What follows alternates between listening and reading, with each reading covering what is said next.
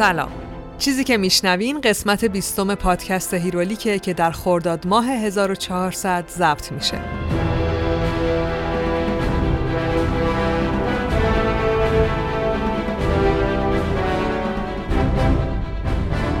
هیرولیک روایت تولد و زیست ابرقهرمانا و کتابای مصوره. روایتی که من با استفاده از منابع مختلف ولی در نهایت بر اساس تحلیل‌ها و برداشت‌های خودم تعریف می‌کنم. متوجه تغییرش شدین دیگه. یه کتابای مصورم گذاشتم تنگش. یعنی هیرولیک دیگه فقط تعریف داستان ابرقهرمانا و کمیک‌های اسم و رسم‌دارشون نیست. من تصمیم گرفتم که کتابای مصور تحسین شده رو هم تعریف کنم. تا حالا با صحبت کردن در مورد واچمن، وی فور وندتا و همه کمیک‌های چارگانه بتمن و حتی ویژن سراغ کمیک‌های مدرن و متفاوت رفته بودم، ولی همه اونا در نهایت بر اساس زندگی کاراکتر یا کاراکترایی نوشته شده بودن که بهشون میگیم سوپر هیرو یا ابرقهرمان. تنها کمیکی که تو این قاعده نبود سندمن بود. سندمن یا ارباب رویاها. البته که سندمن ابرقهرمان محسوب نمیشد، ولی قهرمان یکی از فاخرترین کمیک‌های بود که تو بخش بزرگسال انتشارات دیسی چاپ شده بود. دنیای زمینیش هم همون دنیای بتمن و جان کنستانتین و کلاً دنیای دیسی بود. برای اینکه منظورم از دنیای زمینی متوجه بشین، باید برین و قسمت 16 و 17 هیرولیک و داستان سندمن رو گوش بدین. اینجا ازش میگذرم. خلاصه این همه صغرا کبرا چیدم که اینو بگم. دیگه تو هیرولیک فقط داستان ابرقهرمانا رو نمیشنوین. علاوه بر داستان ابرقهرمانا، از این به بعد کمیک‌های ارزشمند داستانی هم میان زیر چتر هیرولیک، یا حالا بهتر بگم هیرولیک میره زیر سایه‌شون. مثل همین کمیک یا کتاب مصوری که میخوام تو این اپیزود تعریفش کنم. کتابی به نام From Hell، از جهنم. نویسنده کتاب آلن مور که تو اپیزود واچمن باهاش آشنا شدیم. حالا جلوتر باز ازش میگم. چیزی که مهمه موضوع کتابه. داستانی واقعی که شنیدنش برای بچه‌ها و حتی برای بزرگترایی که داستان‌های خشن و مریض و دوست ندارن اصلاً مناسب نیست. مطلقاً مناسب نیست. خشونت این داستان هم در حد جنگ یا کشت و کشتار نیست. خشونت مریض و باور نکردنی داره که برای همین بازم تکرار می‌کنم که بچه‌ها گوش ندن و خودتونم اگه روحیه این چیزا رو ندارین ازش بگذرین. اینم بگم که من نصف بیشتر متن این اپیزودو نوشته بودم وقتی که داستان قتل وحشتناک و تأسف برانگیز بابک خرمدین رسانه‌ای شد. روحش شاد. حالا چون داستان این قسمت در مورد یه قاتل زنجیره‌ای معروفه، دلم می‌خواست بدونین که دلیل انتخاب این اپیزود تأثیر گرفته از داستان زندگی یه انسان دیگه نبود. من حتی فکر کردم که موضوع رو عوض کنم، ولی واقعاً بیشتر از 4 هفته خوندن کمیک و ترجمه‌ش و حتی مطالعه در مورد شرایط انگلستان طول کشیده بود. نصف متن رو هم که نوشته بودم. بنابراین تصمیم گرفتم همین ادامه بدم، ولی شرایطو باهاتون در میون بگذارم. بگذریم. داستان این قسمت یکی از چندین روایت جهانی از هویت شخصیتی واقعی به نام جک دریپر یا جک قصاب. جک قصاب ترجمه معروف فارسیشه، ولی ریپر به معنای تیکه پاره کننده است. این شخص یکی از ترسناک‌ترین قاتلای سریالیه که سال 1888 تو انگلستان ظاهر شد و 5 تا قتل فجیع مرتکب شد و بعد هم ناپدید شد. اون زمان هنوز مفهومی به نام قاتل زنجیره‌ای یا سریالی وجود نداشت. قتل‌ها هر چقدر خشن، یه انگیزه پشتشون بود و کسی هنوز کشف نکرده بود که نوعی از قاتل‌ها هستن که کشتن براشون یه جور ارضای روحیه و حتی مراسم مخصوص خودشونو دارن، روش خودشونو دارن. اصلا مقتول رو نمیشناسن و فقط از روی سلیقه قربانیاشون رو انتخاب میکنن. یعنی انگیزه شخصی وجود نداره و خود فعل کشتنه که براشون مهمه.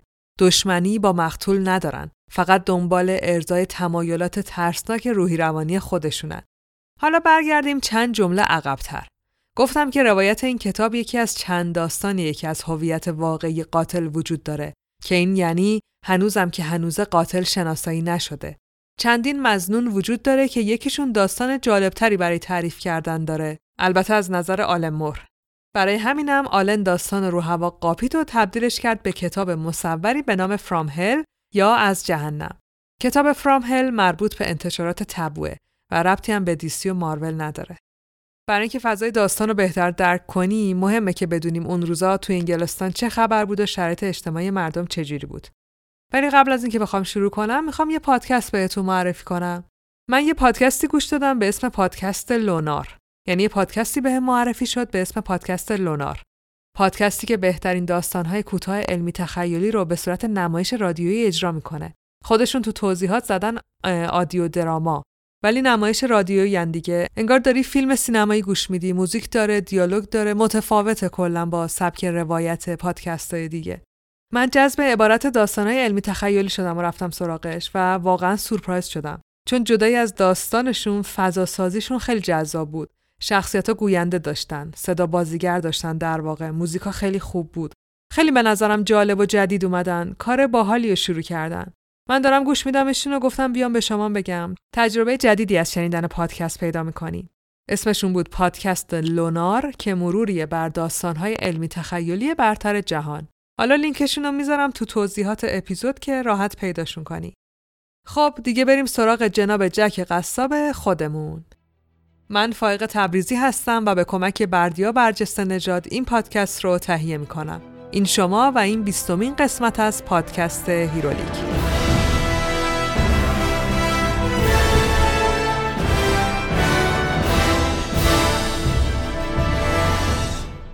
سال 1888 لندن بزرگترین پایتخت جهان و مرکز امپراتوری بریتانیای کبیر بود. این امپراتوری با مرکزیت لندن تو همه چیز پیشرو بود. فرهنگ، ارتباطات، حمل و نقل، حتی روزنامه‌نگاری. ملکه ویکتوریا بیشتر از 50 سال صاحب تاج و تخت سلطنت بود و سبک زندگی ویکتوریایی تو اعماق زندگی اجتماعی و خصوصی مردم نفوذ کرده بود. سبکی که غرور و وقار و متانت از اصول اولیه‌اش بود. اصولی که مثل همیشه بیشترین تأثیر رو زندگی زنها گذاشته بود. نیازهای جنسی و شخصیتی زنها نادیده گرفته میشد و هر روز و هر لحظه بهشون یادآوری میشد که اونا بزرگترین وظیفه جهان هستی رو دارن، یعنی فرزند آوری و پرورش نسل بعدی. پس باید تو خونه بمونن و کارهای دیگر رو هم به مردها بسپارن. زنان طبقه متوسط و فقیر هم که مجبور به کار کردن بودن، تنها کاری که گیرشون میومد کارگری تو کارخونه‌های بزرگی بود که بیشتر دنبال برده بودن تا نیروی کار. زنان بدون همسر و بیوه هم شهروند درجه چندم محسوب می‌شدند. در واقع اون دوران برای بیشتر زنها دوران جنگیدن برای زنده موندن بود. نمیدونم تا حالا کتابای چارلز دیکنز رو خوندین یا فیلم‌ها و سریال‌های اقتباسی از روی داستاناشو دیدین یا نه، مثل آرزوهای بزرگ و الیور تویست. اون لندن شلوغ و کثیف تصویری از دوران ویکتوریایی، دورانی که در کنار همه اینایی که گفتم داشت به سمت قرن 20 و دنیای صنعتی و مدرنی پیش میرفت که لندن مرکزش بود. اما تو شرق همین شهر بزرگ و صنعتی منطقه‌ای بود به نام وایت چپل، منطقه‌ای که جرم و جنایت و فقر در بالاترین حالت ممکن قرار داشت. 78000 نفر فقیر تو این منطقه زندگی می‌کردن، با فقری شدید و باور نکردنی. این محله پر بود از خونه‌های کوچیک با دیوارهای کثیف و سیاه رنگ، میخونه‌های شلوغ و قصابی‌های کثافتی که بوی خون و تعفنشون کل منطقه رو پر می‌کرد. فقر به قدری گسترده بود که مریضی و سوء تغذیه با گوشت و جون نداشته آدمای اونجا عجین شده بود. در واقع شانس زنده موندن تا 40 سالگی تو منطقه وایت چپل 50-50 بود.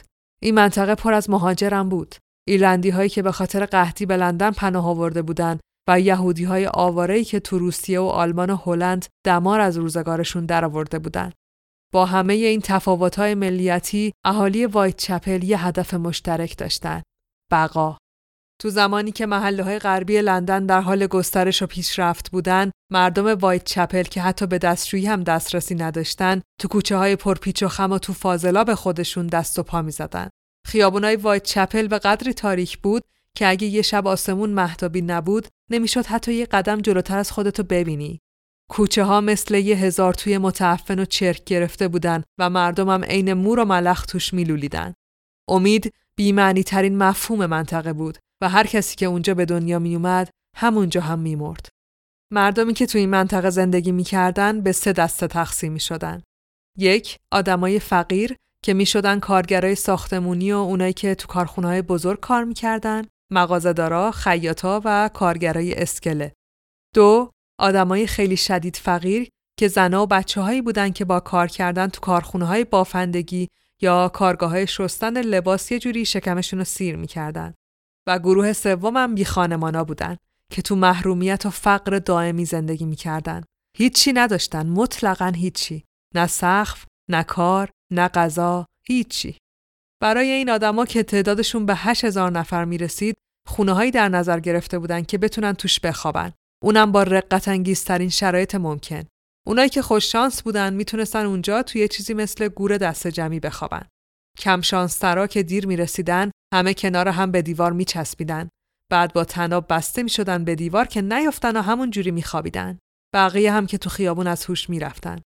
اما بدبخت‌ترین این آدما مثل هر جای دیگه‌ای زنا بودن. زنایی که اکثرا بیوه بودن و برای زنده موندن مجبور بودن به قدیمی‌ترین شغل جهان رو بیارن، یعنی روسپیگری. زنان وایتچپل به قدری فقیر بودن که برای یه تیکه کوچیک نون خودشونو میفروختن و برای اینکه صبحشون شب بشه این کارو بارها و بارها انجام میدادن. به تخمین اسکاتلند یارد که همون پلیس لندنه، تو سال 1888 1200 روسپی تو خیابونای وایتچپل زندگی میکردن. اونا هیچ راه دیگه‌ای برای بقا نداشتن. با همون پول کمی هم که به دست می‌آوردن، خودشونو تو میخونه‌ها و الکل غرق می‌کردن که بتونن خشونت عریانی که تو هر لحظه و تو هر مکانی بهشون تحمیل میشه رو تحمل کنن. بیشترشون دخترای جوونی بودن که تو 20 سالگی شبیه 50 ساله‌ها بودن. دندوناشون ریخته بود، موهاشون ریخته بود، جایی برای شستشون نداشتن و تنها داراییشون همون یه دست لباس کهنه و پاره‌ای بود که تنشون بود. خیلیاشون شب که میشد مست و پاتیل رو کف سنگی و سرد کوچه‌های تاریک از هوش میرفتن و صبح‌ها با سوت پلیس‌های بیار منطقه بیدار میشدن. گاهی هم بیدار نمیشدن. همونجا میمردن و مردم از کنار جسدشون رد میشدن. مردن یا کشته شدن روسپیا تو اون منطقه چیز غیرعادی نبود. کسی هم نه دنبال دلیل و نوع مرگ میگشت و نه دنبال قاتل و انگیزه قتل. اونا یه آشغال دیگه بودن که از روی زمین جمع می شدن و یه جایی هم دفن می شدن.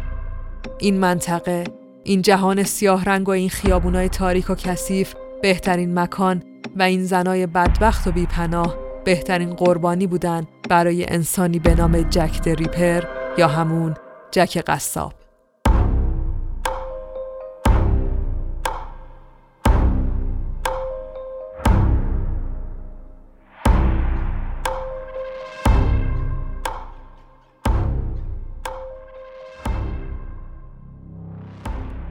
اسپانسر این قسمت هیرولیک فانتازیوه.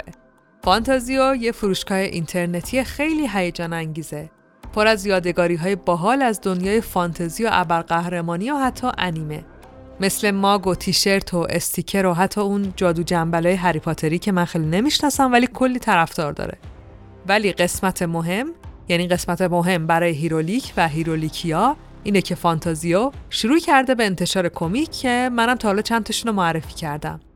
اما دیگه تو این قسمت میخوام این مژده رو بدم که فقط قرار نیست که کمیکی که من تعریف میکنم و چاپ کنن. کلی کمیک پرطرفدار و خفن موجود کردن که فقط کافیه روی لینکی که تو توضیحات میذارم کلیک کنین و دیگه خودتون کمیک و شخصیت مورد علاقتون رو انتخاب کنین. منم دخالت زیادی تو انتخاب کمیکاشون داشتم، پس حتما یه سری بزنین. توضیحات اپیزود یادتون نره. دمتون گرم.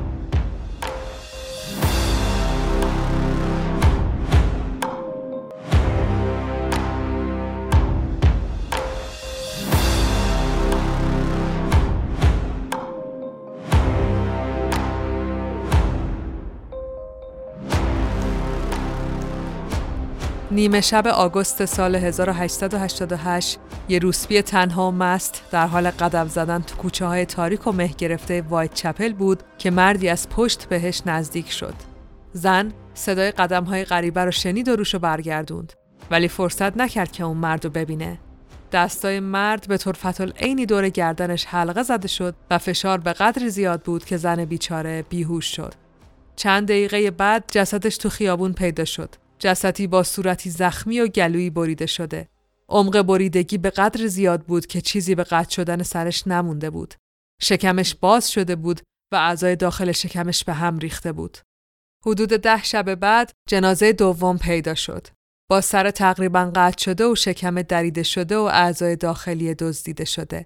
چیزی نگذشت که خبر این جنایت‌های ترسناک تو روزنامه‌ها چاپ شد و برای اولین بار لقب جک د ریپر به قاتل شب‌های تاریک وایتچپل داده شد. وایتچپل نظمش رو از دست داد. نظم کثافتی که به هر حال به روش خودش برقرار بود، تبدیل به ترس و وحشت و شورش شد.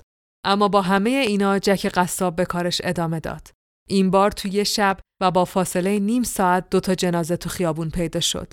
جسد اول مثل قبلی‌ها تیکه پاره نشده بود و پلیس معتقد بود که جک قصاب مجبور شده صحنه رو ترک کنه و برای همینم سیر نشده. بعد رفته سراغ قربانی بعدی و آنچنان تیکه پارش کرده که حتی توی پزشک قانونی هم توانایی دیدنش وجود نداشت. چند روز بعد یه نامه به همراه یه جعبه به ایستگاه پلیس فرستاده شد. داخل جعبه یه کلیه بود و جناب قصاب نوشته بودن که قسمتی از کلیه رو خوردن و بقیه‌اش هم واسه یادگاری فرستادن برای پلیس. امضای نامه هم با اسم جک د ریپر بود که این یعنی اگه نامه واقعاً از سمت قاتل ارسال شده بود، ایشون از لقبی که بهش داده بودن راضی بود. این وسط بگم که من تازه دارم قسمت‌های زیادی از جزئیات رو نمیگم که اسپویل نشه و بتونم خوب تو داستان شرحشون بدم. برای همین یادتون نره که داستان مناسب بچه‌ها نیست. اگه روحیتونم حساسه خودتون گوش ندین.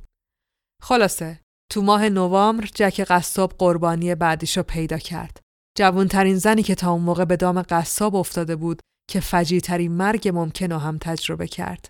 این دختر ساعتها بعد از مرگش و تو اتاق اجاره‌ای مرطوب خودش پیدا شد. عکس صحنه جرم و جنازه این روسپی جوان یکی از وحشتناک‌ترین عکس‌های قتل به طور کله. اتفاقای اون شب و تو اون اتاق یکی از فجیع‌ترین جنایت‌هایی بود که موجودی به نام انسان میتونست رقم بزنه. ولی به نظر خیلی‌ها اون قتل آواز قوی جک قصاب بود. اوج جنون موجودی که انگار اون شب تمام مراسمی که لازم داشت و اجرا کرده بود. انگار نمایشش، اپراش و کلاً پرفورمنسش به کمال رسیده بود. یه ارضای وجودی و درونی. در عین حال معلوم بود که انگار این احساس قدرت و خداگونه‌ای که اون شب تو وجودش حس کرده بود یه جورایی کار دستش داده بود، چون دیگه سر و کلش پیدا نشد. قاتلای زنجیره‌ای وقتی دستگیر نمیشن از احساس شکست ناپذیری هم لذت میبرن، جدایی از کشتن، و همینم باعث میشه که زیاده روی کنن. به نظر میاد که جک قصاب با اینکه دستگیر نشد ولی مجبور شد که کنار بکشه. این آخرین باری بود که جسد یه روسپی به دقت و خیلی تمیز تیکه پاره شد. بعد از اون شب هر زن دیگه‌ای که کشته میشد فقط کشته میشد. البته بعد از اینکه بهش تجاوز میشد. یعنی دیگه هیچ قتلی شبیه قتل‌های این 5 تا روسپی نبود و همینم همه رو متقاعد کرد که جک قصاب رفته که رفته، چون جک قصاب به کسی تجاوز نمی‌کرد. ولی ترس و وحشت و گمانه‌زنی ادامه داشت. هیچکس درک نمی‌کرد که چرا باید این زن‌ها اونم با این روش فجیع کشته بشن. پلیس و حتی افکار عمومی مظنونین زیادی داشتن، ولی حتی یه ذره مدرک هم نداشتن. اگه مدرک درست حسابی هم گیرشون میومد، خودشون یعنی خود پلیس یه جوری از بینشون میبرد. حالا دلیل اینم تو داستان میگم. ولی موضوع خیلی مهمتر این بود که اصلاً نمیدونستن با چی طرفن. پلیس نمیفهمید که چرا یه نفر باید یه زنو اینجوری بکشه ولی بهش تجاوز نکنه. چرا این همه زحمت بده و انقدر تمیز تیکه پارش کنه؟ این آدما چه ربطی به هم دارن؟ اصلا انگیزه پشت این همه خشونت چی میتونه باشه؟ یعنی پلیس انگلستان و اصلا پلیس کل دنیا تو اون زمان هیچ اطلاعاتی از موجودی به نام سایکوپد و قاتل زنجیره‌ای نداشت. قتل‌هایی که بدون انگیزه و به دلیل اختلالات شخصیتی قاتل اتفاق میافتن و مقتول صرفاً یه وسیله است. قتلایی که به قاتل احساس قدرت و حتی زندگی میدن، مثل مواد عمل میکنن. قاتل مجبوره که دوباره حمله کنه تا بتونه زندگی کنه و قربانی هر کسی میتونه باشه. این خیلی بحث پیچیده و تخصصیه. من واردش نمیشم. فقط از لحاظ تاریخی بگم که تو سال 1970 و تو بخش پژوهشی FBI مأموری به نام رابرت رسلر برای اولین بار عبارت قاتل سریالی یا قاتل زنجیره‌ای رو برای اینجور پرونده ها اختراع کرد. سریال مایند هانتر از روی همین پژوهش‌های FBI تو دهه 70 ساخته شده. خیلی سریال خوبیه، پیشنهاد میکنم ببینین. خیلی خوب تونسته شخصیت این آدما و تفاوتشون با قاتلای دیگر رو نشون بده. حالا بگذریم. تو سال 1888 از این خبرها نبود. کسی از روانشناسی مدرن سر در نمی‌آورد. کسی هنوز اصلا اونقدر به روح و روان آدما اهمیت نمیداد که بخواد بفهمه کی اختلال داره و کی نداره. گفتم که پلیس چندین و چند مظنون داشت که برای هیچ کدوم مدرک نداشت.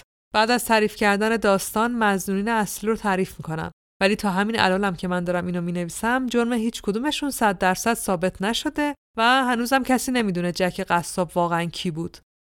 تو این حدود 130 سالی که از اون شبا گذشته، هر چند سال یه بار یه مأمور پلیس یا روزنامه‌نگار و نویسنده سر و کله‌اش پیدا شد و با گذاشتن مدارک باقی مونده کنار هم یکی از مظنونین رو جک قصاب واقعی معرفی کرد که چند وقت بعدش هم چند تا تناقض توشون پیدا شد و بعدش هم نوبت تئوری بعدی شد.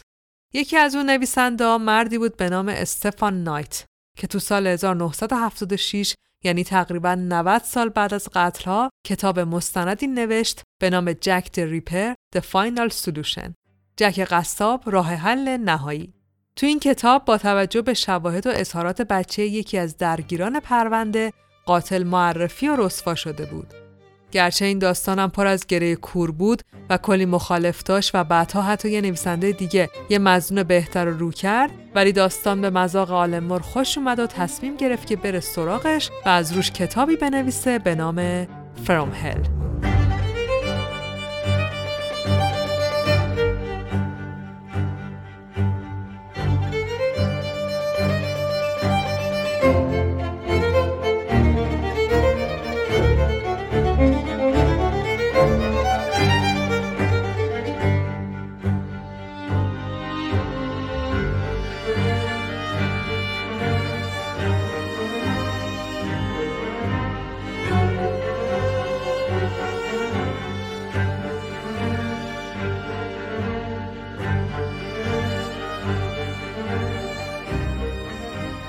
آلن مور تو سال 1953 و توی خانواده بی نهایت فقیر تو کشور انگلیس به دنیا آمد. بعد از اینکه تو 17 سالگی به خاطر فروش مواد گرفتنش، تصمیم گرفت درس رو ول کنه و بره تو کار کتابای مصور. اول میخواست طراح بشه، ولی بعد کشف کرد که چه نویسنده خوبیه و تصمیم گرفت تو قسمت نوشتن برای کمیک مشغول بشه. آلن تو انگلیس نوشتن رو شروع کرد تا اینکه تو دهه 80 کتاب واچمن و وی فور وندتا رو تموم کرد و کمپانی دیسی هم کتابا رو منتشر کرد. من بیوگرافی آلن مور رو تو قسمت 6 که داستان واچمنه کامل تعریف کردم. اینجا فقط یه یادآوری کردم و برای اینکه بیشتر یادتون بیاد، اینم بگم که از این نویسنده تا حالا غیر از واچمن، داستان وی فور وندتا رو تو قسمت 9 و 10 تعریف کردم و همینطورم قسمت 2 چهارگانه بتمن که روایت کتاب مصور کلین جوک بود، اثر ایشون بود. سال 1988 یعنی 100 سال بعد از قتل‌های وایتچپل، آلن مور تو فکر نوشتن یک کمیک جنایی بود. یه داستان معمایی و ترسناک. ولی ذهنش اصلاً به سمت جک قصاب نرفته بود که کتاب جک د ریپر د فاینال سولوشن رو خوند و نظرش تغییر کرد. آلن زنگ زد به طراحی به نام ادی کمپل. ادی کمپل متولد 1955 بود. مثل خود آلن مور هم انگلیسی بود. خلاصه آلن مور زنگ زد به ادی و گفت که بیا جک قصابو کمیک کنیم. اونم قبول کرد. انتشارات تابو هم که تو کار کمیکای جنایی بود، تو سال 1989 کتاب From Hell یا از جهنم رو چاپ کرد. کتاب From Hell یکی از بهترین آثار آلن موره. همینطور شناخته شده ترین اثر ادی کمپل. به نظر آلن مور جنایت رو نمیشد فقط تعریف کرد یا نوشت. به نظر اون آثار موجودی به نام جک د ریپر باید به تصویر کشیده میشد. درستم فکر میکرد و موفقم شد که تو کتابش پیادهش کنه. کتاب From Hell یکی از خشنترین و مریضترین کتاباییه که من تا حالا خوندم. تصاویرش گاهی نفسگیر میشن و نگاه کردن بهشون سخت میشه. کمیک البته بالای 18 ساله. هم داستانش و هم تصاویرش. خیلی پرداخت بی‌پروایی داره و تا اونجایی که میدونم تا مدت‌ها تو بعضی از کشورها فروشش ممنوع بوده. تو تمام جلدهای کتاب که 10 تاست، آلن مور تو صفحات آخر توضیح داده که کجا رو با سند و مدرک و از روی واقعیت گفته و کجا رو از خودش درآورده که درام داستان رو بیشتر کنه. کلا خودش یه دور کامل پرونده رو خونده و بعد نوشته. چیزی که لازمه شما تا آخر داستان تو ذهنتون بمونه اینه که داستان قتل‌ها واقعیه، شخصیت‌ها واقعیان، ولی مظنون و ماجرایی که آلن مور تعریف کرده فقط یکی از چندین تئوریه که از این قتل‌ها وجود داره. یعنی مظنونم یه شخص واقعیه که وجود داشته، ولی اتهامی که تو داستان بهش وارد میشه بر اساس یه سری مدارک و احتمالاته. یه نکته مهم دیگر رو هم بگم. داستان سال 1888 اتفاق میفته که میشه دوران ویکتوریایی. در مورد ملکه ویکتوریا و سبک ویکتوریایی حرف زدم، ولی چیز دیگه‌ای که برای فهم بهتر داستان لازمه بدونیم فراماسونریه. فراماسونری یه فرقه اجتماعی یا یه گروه برادریه مثل یه کلاب مردونه. که البته مثل که الان زنا رو هم راه میدن. چندانم مشخص نیست که کی و از کجا شروع شده. مهمه که بدونیم فراماسونرا مذهبی نیستن. یعنی فرقه‌شون یه فرقه مذهبی نیست. یه کلوب مردونه است که چند وقت یه بار دور هم جمع میشن، پیمان برادری میبندن، قول میدن که رازهای فرقه رو جایی نگن، به هم کمک کنن که قوی‌تر باشن از این حرفا. این فرقه قرنها تو کل جهان فعالیت داشته و داره. به مراکزشون هم میگن لوژ. یعنی به جایی که جمع میشن و جلسه میذارن میگن لوژ. کلی آدم قدرتمند و سیاستمدار و هنرمندم تو طول تاریخ ماسون بودن. و اعضای گروه فراماسون میگن ماسون. افرادی مثل اولین رئیس جمهور آمریکا یعنی جورج واشنگتن یا چرچیل، نخست وزیر انگلیس و موتزارت و خیلی دیگه. همینم باعث شده که تئوری توطئه‌ای همیشه پشت سر فراماسونا باشه. یه عده که همه مردن، لباسا و نمادای عجیب دارن، جلسات مخفی با آدمای مهم دارن و هیچی هم به کسی نمیگن. فراماسون‌ها به خیلی چیزا متهم شدن، از حکومت پنهانی به کل دنیا تا شیطان پرستی و چیزای دیگه. اما کلاً چون خیلی مخفی کارن، هیچ کدوم از اینا ثابت نشده. اینا که من گفتم خیلی ساده شده است، اصلا فکر نکنین دارم در موردشون توضیح میدم. میخوام فقط یه اسمی ازشون برده بشه که بدونیم تو داستان داریم در مورد کیا حرف میزنیم. من خودم چیزی بیشتر از این که براتون گفتم نمیدونم، ولی اگه خودتون دوست دارین بیشتر ازشون بدونین، قسمت 11 پادکست دایجست رو گوش بدین. تو داستان فرام هل فقط اون قسمت مخوف بودن و نفوذ بین سیاستمدارا و ادارات دولتی رو یادتون باشه. همین. خیلی خوب، دیگه بریم ببینیم که تو کتاب فرام هل آلن مور جک قصاب کی بود و چه کرد. آلن مور کتابش رو تقدیم کرده به قربانیای جک تریپر، آنا، لیز، کتی، مری جین و پولی. منم این اپیزودو تقدیم میکنم به اونا و تمام زن و مردایی که تو واقعیت تلخ زندگیشون هیچ جایی برای عدالت نیست.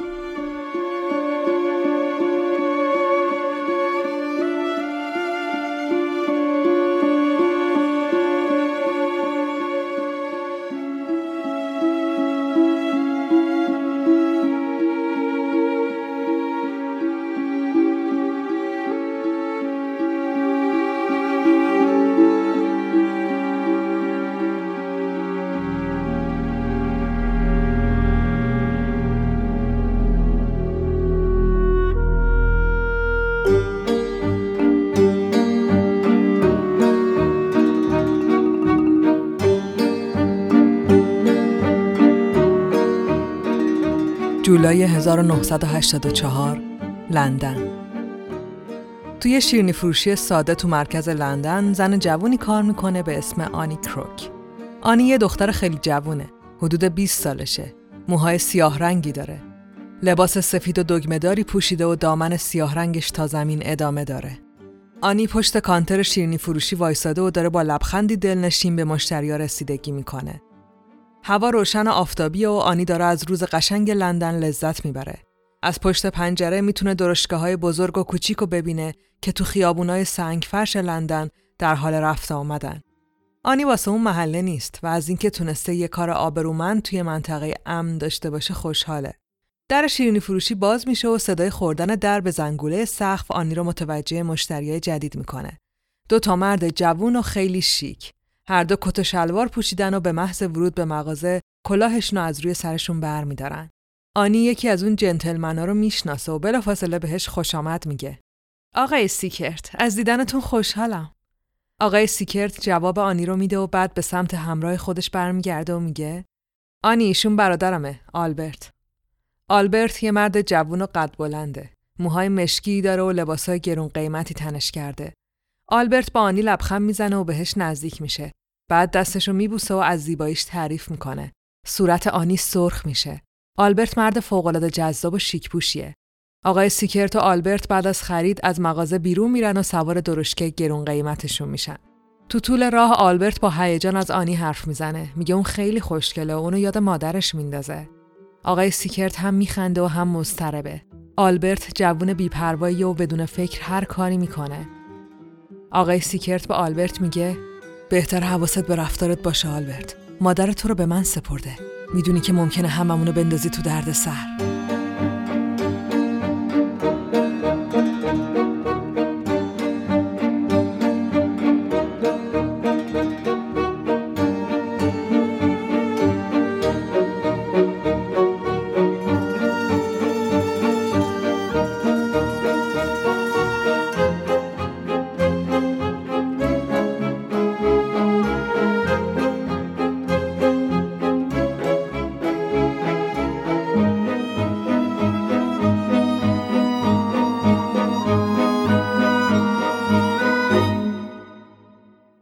چند ماه از اون روز گذشته. آقای سیکرت تو اتاق آپارتمان کوچیکش در حال نقاشی از زن جوونیه به نام مری جین. مری جین موهای قرمزی داره، کلاه پرداری سرش کرده و پیراهن سبز و مشکی پفداری پوشیده. مری جین روی یه صندلی چوبی نشسته و هیچ حرکتی نمیکنه. آقای سیکرت پشت چهارپایه نقاشیش وایساده و داره صورت مری جین روی بوم نقاشی میکنه. این بار چندمیه که مری جین مهمون خونه آقای سیکرت شده. اونا تو خیابون با هم آشنا شده بودن. خیابون محل کار مری جین بود. ولی آقای سیکرت با دیدن موهای قرمزش و صورت سفید رنگش تصمیم گرفته بود که برای مری جین کار پیدا کنه. چند بارم از روی اون صورت معصوم طراحی کنه. آقای سیکرت عاشق نقاشی از زنان روسبی وایتچپله. مری جین در حالی که سعی میکنه بی حرکت باشه داره با آقای سیکرت حرف میزنه. کار توی شیرینی فروشی فوق‌العاده است. آنی هم خیلی خوشحاله. البته خوشحالیش بیشتر به خاطر برادر توه، آلبرت. آقای سیکرت مضطرب میشه ولی سعی میکنه آروم باشه و میگه آلبرت؟ زیاد میبینیش؟ مری جین با خونسردی جواب میده تازگی‌ها که نه، ولی اون دختر بیچاره 6 ماهه که حامله است. بهتره به برادرت بگی که خودشو برسونه. قلمو تو دستای آقای سیکرت میشکنه. مری جین جا میخوره. میپرسه که حالش خوبه؟ آقای سیکرت جواب نمیده. سرش داره گیج میره و استراب همه ی وجودشو گرفته. چند ماه بعد توی نیمه شب بارونی آقای سیکرت با عجله و ترس وارد یه زایشگاه میشه. زن پیری دم در نشسته و ازش میپرسه که با کی کار داره. آقای سیکرت میگه که دنبال آنی کروک میگرده. زن میپرسه که اون پدر بچه است؟ آقای سیکرت که خیس آب شده با ناراحتی میگه نه و با صدای آرومی میگه که پدر بچه رو نمیشناسه. فقط اومده که آنی رو ببینه. زن توی کاغذ تولد بچه و جلوی اسم پدر میزنه ناشناس. آقای سیکرت وارد سالن بزرگ و کم نوری میشه. سالنی که بیشتر شبیه به یه راهرو میمونه. دو ردیف تخت چیده شده روبروی هم پر از زنای تنهایی که یا بچه بغلشونه و یا به زودی زایمان میکنن. آقای سیکرت به سمت آنی میره. آنی دخترش رو تو بغلش گرفته و بی نهایت خوشحاله. آقای سیکرت بالای تخت آنی وای میسه و آنی بهش میگه خوشگله نه؟ آلبرت باهاتون نیست؟ آقای سیکرت جواب میده ببین آنی، آلبرت برادره. آنی حرفشو قطع میکنه و میگه آلبرت بهم قول داده که بعد از ازدواج بیشتر پیشم باشه. پیش من و حالا دیگه دخترمون. آنی اشتباه نمیکرد. چند ماه بعد سر و کله آلبرت پیدا میشه. آلبرت با کمال میل حاضر میشه با آنی ازدواج کنه. مراسم توی کلیسای کوچیک انجام میشه. آقای سیکرت و مری جین هم به عنوان شاهد حضور دارن. سیکرت تمام مدت پشت داماد وایساده، در حالی که همه بدنش خیس عرق شده تو گوش آلبرت زمزمه میکنه این چه حماقتیه داری میکنی؟ سر هممونو به باد میدی. ولی آلبرت توجهی نمیکنه. بهش میگه ساکت باش، اتفاقی نمیافته، کسی نمیفهمه.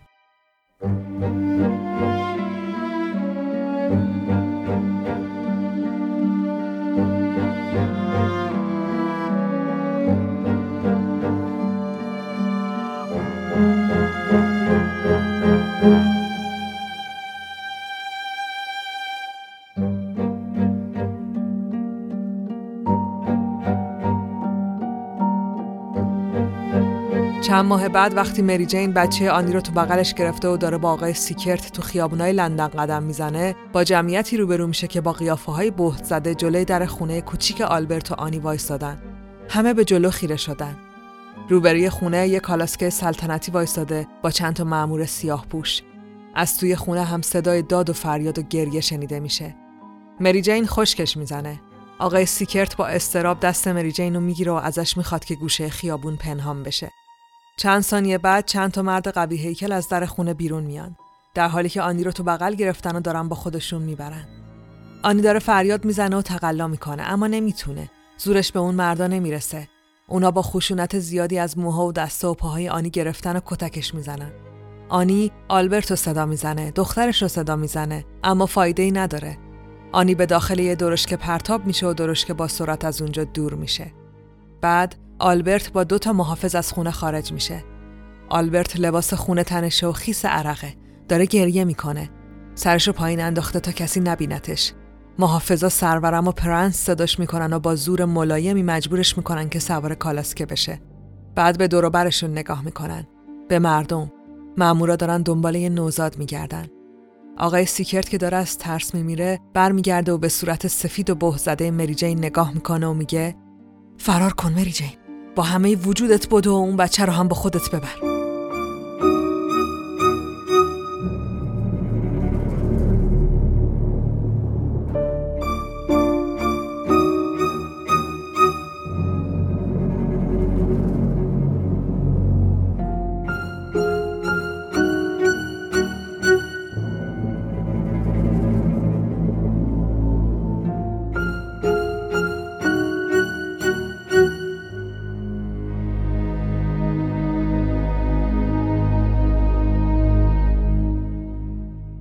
سالها قبل. پدر، بعد چهارم یعنی چی؟ یعنی تاریخ میتونه یه معمار داشته باشه؟ ایده ترسناک ولی شکوهمندیه مگه نه؟ ویلیام چیزی گفتی؟ من صداتو نمیشنوم. نه پدر، فقط میخواستم پژواک صدامو بشنوم. کانال تاریکیه. چرا نمیرسیم به اقیانوس؟ من دوست دارم وقتی بزرگ شدم رو اقیانوس کار کنم. مثل الان سوار قایق بشم و میدونی پدر، حتی اگه اقیانوس هم نشد دلم میخواد با یه چیزی کار کنم که مثل اقیانوس قدیمی باشه، جاری و شور. پسر کوچولوی من، تو مرد بزرگی میشی، اما بهش فکر نکن. خدا برای هر کسی یه نقشه‌ای داره و فکر کردن بهش بی‌معنیه. باید منتظر بمونی. میدونم پدر، درست میگی، اما به نظرت بی‌معنیه که فکر کنم خدا برای من نقشه بزرگی داره؟ خیلی مهم و خیلی سخت. من باید کاری رو بکنم که لازمه. من باید کاری رو بکنم که هیچ کس نمیتونه بکنه. من باید به جهان خدمت کنم حتی اگه هیچ کس قدر دستاورده منو ندونه. مهم اینه که خدا از همه چی خبر داره. اون منو انتخاب کرده. هر کاری که بکنی برای خدا ارزشمنده ویلیام. اون نور کوچیکو میبینی؟ این کانال داره تنگ میشه. داریم به اقیانوس میرسیم. صداشو میشنوی؟ صدای نور، صدای آب.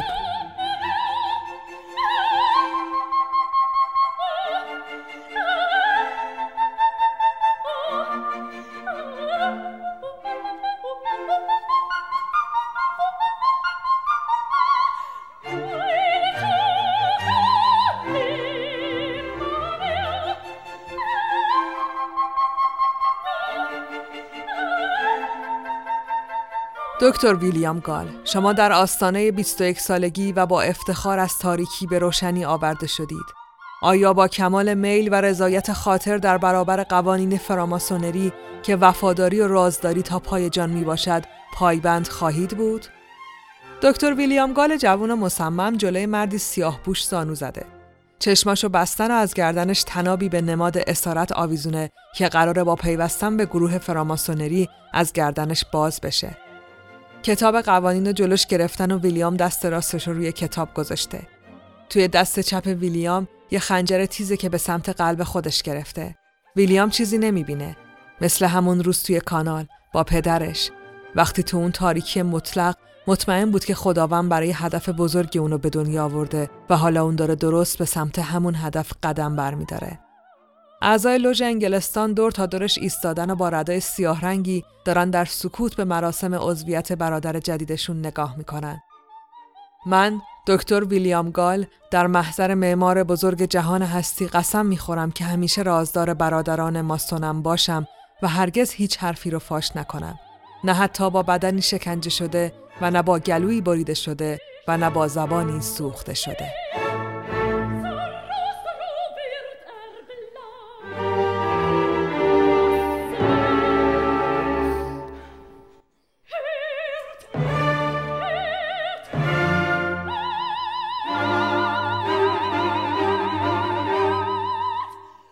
دکتر ویلیام گال تقریباً 70 ساله شده، با سابقه درخشان 50 ساله در علم پزشکی.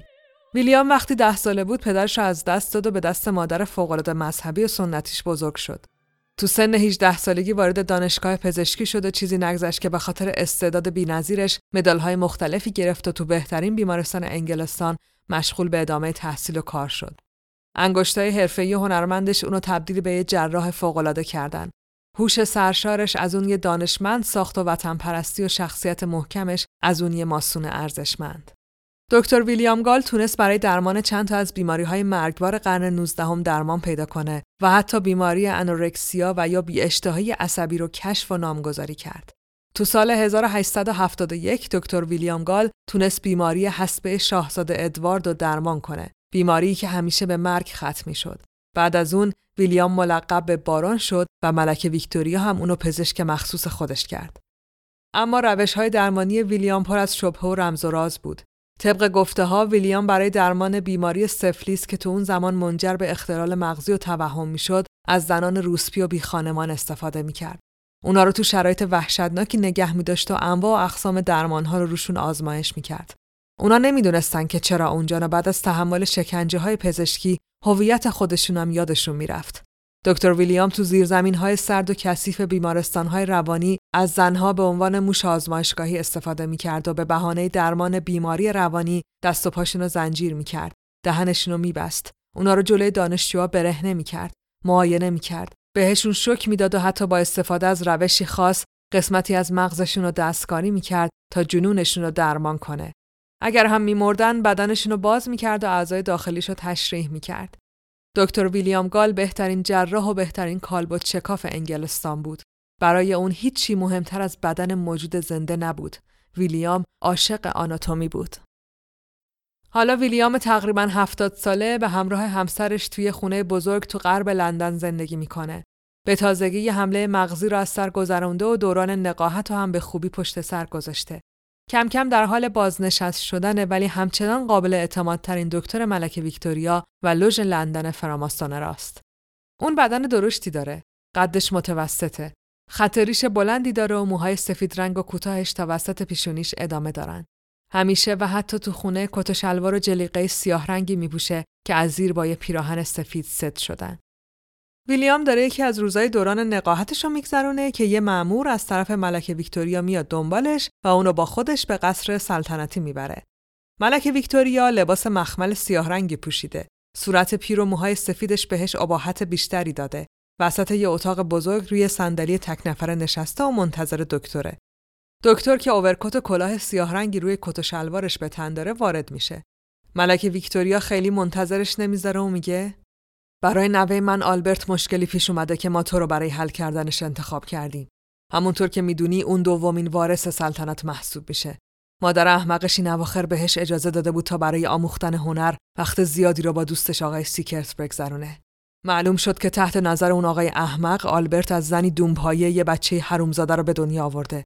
بعد هم از روی حماقت باهاش ازدواج کرده. ازدواجی که سلطنت اونو مشروع نمیدونه. ما تونستیم اونا رو از هم جدا کنیم. نوه من از انگلستان خارج شده. ولی دکتر گال، آنی کروک الان تو بیمارستان شماست و من از شما انتظار دارم که برای پاک کردن این نقطه شرم و از بین بردن هر گونه شایعه، هر کاری که لازمه را انجام بدین. دکتر ویلیام گال از قصر سلطنتی خارج میشه. دم در یه درشکه منتظرشه، با یه درشکه‌چی مخصوص به نام نتی. درشکه‌چی دستور داره که شبانه روز در اختیار دکتر ویلیام باشه. نتی یه مرد جوونه، حدوداً 40 ساله. اورکت قهوه‌ای پوشیده که با کلاه کرم رنگش هماهنگ شده. تحریش داره و کمی هم توپله. صورتش مهربونه و تمام زندگیش غیر از خدمت کردن به سلطنت هدف دیگه‌ای نداشته. نتی دکتر ویلیام مستقیم به بیمارستان میبره.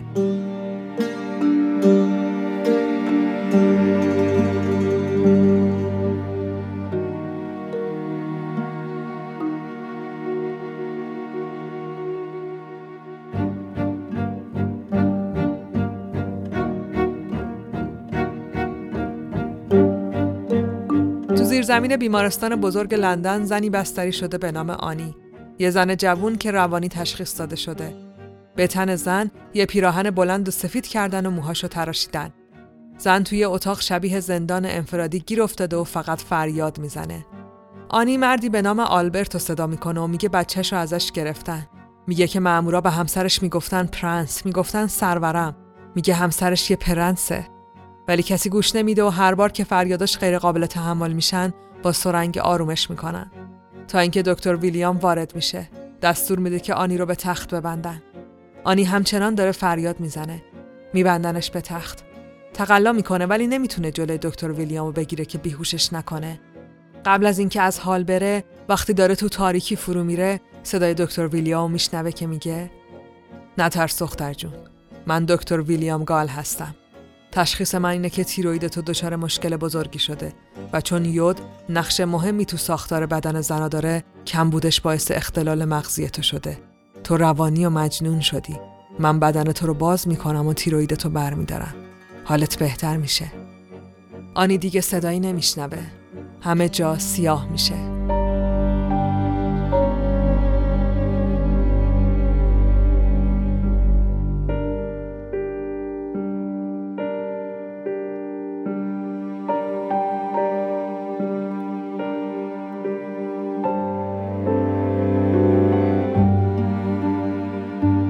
لندن، آگوست 1888.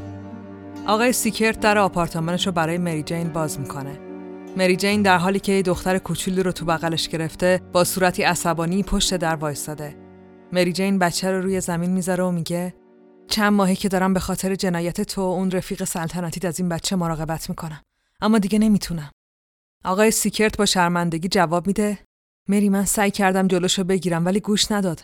الانم اگه مشکل پوله. مری جین حرفشو قطع میکنه و میگه: من پول کثیف تو رو نمیخوام. تو یه دروغگویی. من دیگه میدونم آلبرت کیه. اون نوه ملکه است. ولی تو گفتی برادرته. همتون مثل همین. هیچ ارزشی برای ما قائل نیستی. اون آنی بدبخت قراره تو اون دیوونه خونه بپوسه فقط چون حوصله شما سر رفته بود. مسئولیت این بچه‌م هیچ ربطی به من نداره. مری جین بدون توجه به التماس‌های آقای سیکرت و گریه‌های بچه بیچاره، بچه رو میذاره و اونجا رو ترک میکنه.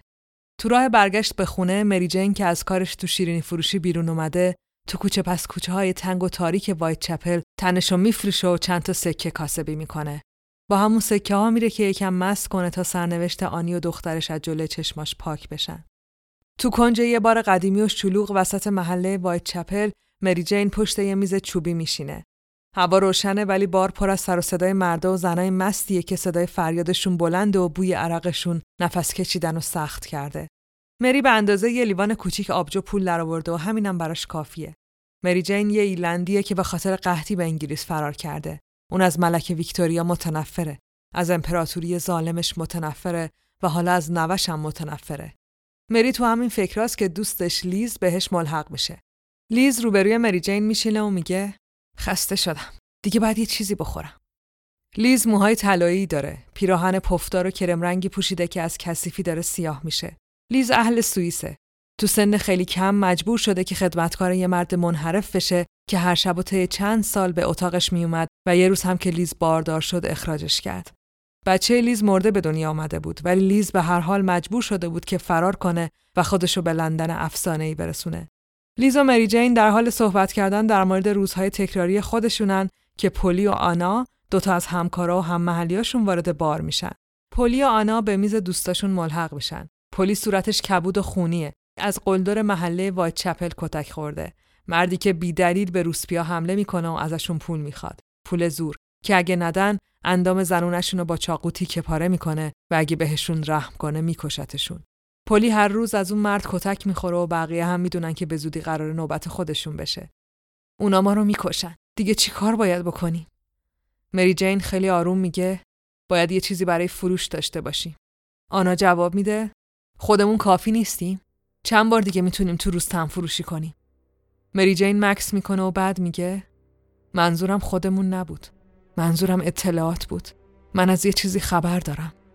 یه چیز خیلی ارزشمند. یه خبر در مورد یه بچه سلطنتی. ما تهدیدشون میکنیم. من مردی رو میشناسم که میتونه پیغام ما رو به ملکه برسونه. اونا به ما پول میدن و ما هم ساکت میشیم. قراره چی بشه؟ ما چی داریم که از دست بدیم؟ ما همین الانشم فقط 4 تا روسبییم که داریم تو آخر زمان جون میدیم.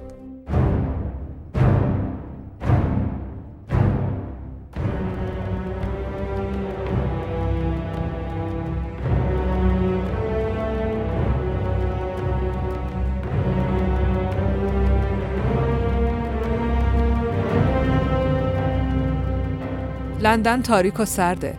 آقای سیکرت داره به خونه برمیگرده. رفته بود که دختر آلبرت و آنی رو به خانواده آنی بسپره. مادر آنی هم خیلی سرد نوه تازه شناختش رو بغل کرده بود و در رو آقای سیکرت بسته بود. آقای سیکرت در آپارتمان خودش رو باز میکنه. جلوی در یه پاکت کوچیک افتاده. برش میداره. توش یه نامه است. آقای سیکرت عزیز، من میدونم که تو مرد آبرومندی هستی و دلت نمیخواد که اسرار مثلا برادرت فاش بشه. من و دوستام 10 پوند لازم داریم و بهتره که هرچه زودتر به دستمون برسه. با احترام، مری جین. آقای سیکرت با تردید و ترس نامه رو به دست مادر آلبرت میرسونه و اونم نامه رو تقدیم به ملکه ویکتوریا میکنه. ملکه نامه رو میخونه و میگه دکتر ویلیام گالو خبر کنین. دکتر ویلیام با موهای سفید روی پیشونیش و کت و شلوار مشکیش روبروی ملکه وای میسه. ملکه نامه رو به دکتر میده. دکتر در حال خوندن نامه است که ملکه شروع به حرف زدن میکنه. من میدونم که شما امثال این انسان‌ها رو بهتر از هر کس دیگه‌ای میشناسین. من این مسئله رو کاملاً به شما میسپارم. به بهترین شکل ممکن حلش کنید. دکتر ویلیام سرش از روی نامه بالا میاره و به ملکه خیره میشه. همشونو بانوی من. ملکه جواب میده همشون.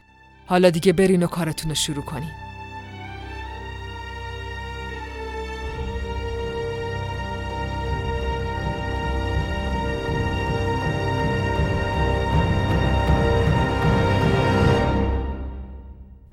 آگوست 1888 دکتر ویلیام گال از خواب بیدار میشه. آفتاب دلانگیزی به داخل میتابه که اتاق خواب بزرگ دکتر رو روشن کرده. دکتر با لباس خواب سفیدش روی تخت میشینه و کش و قوس میاد. بعد بلند میشه. ربد شامر مخمل زرشکیشو تنش میکنه و میره که برای صبحونه به همسرش ملحق بشه. بعد از صبحونه دکتر ویلیام گال میره و کت و شلوارشو تنش میکنه. پاپیونشو تنظیم میکنه. کلاهشو سرش میذاره و آورکت بلند و مشکیشم میپوشه. نتی درشکچی مخصوصش دم در منتظرشه.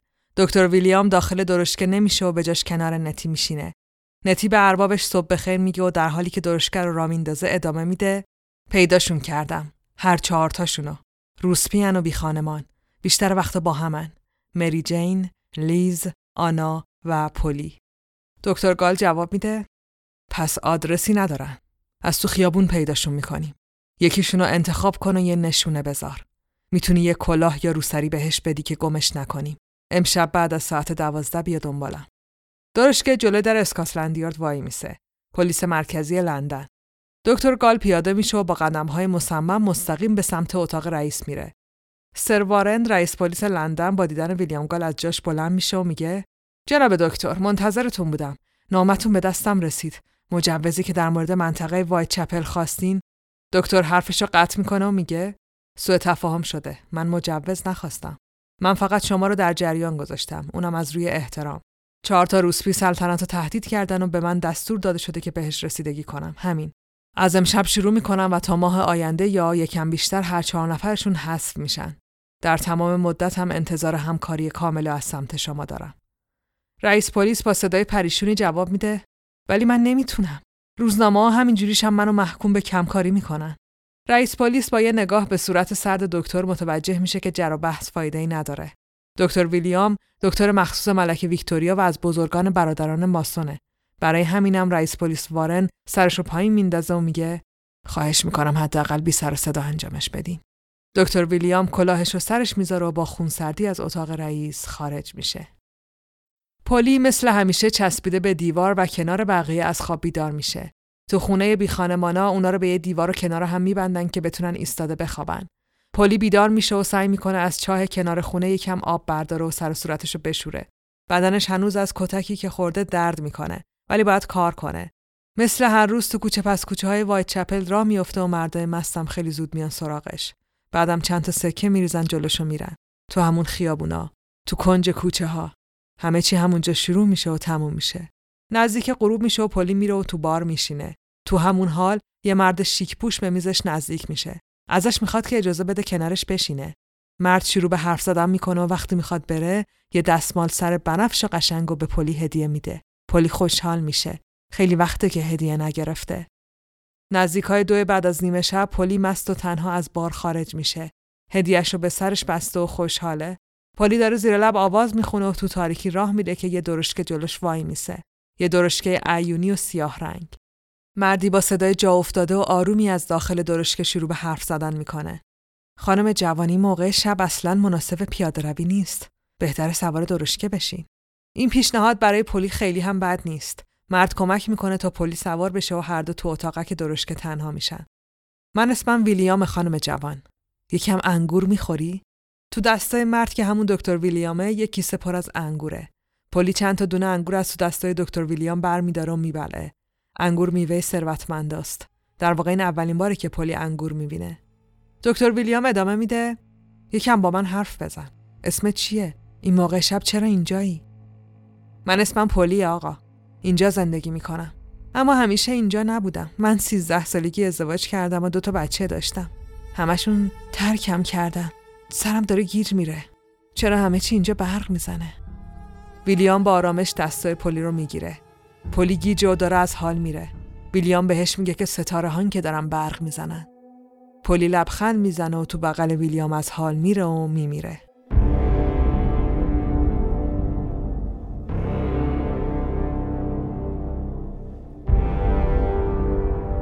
دکتر ویلیام از درشکه پیاده میشه.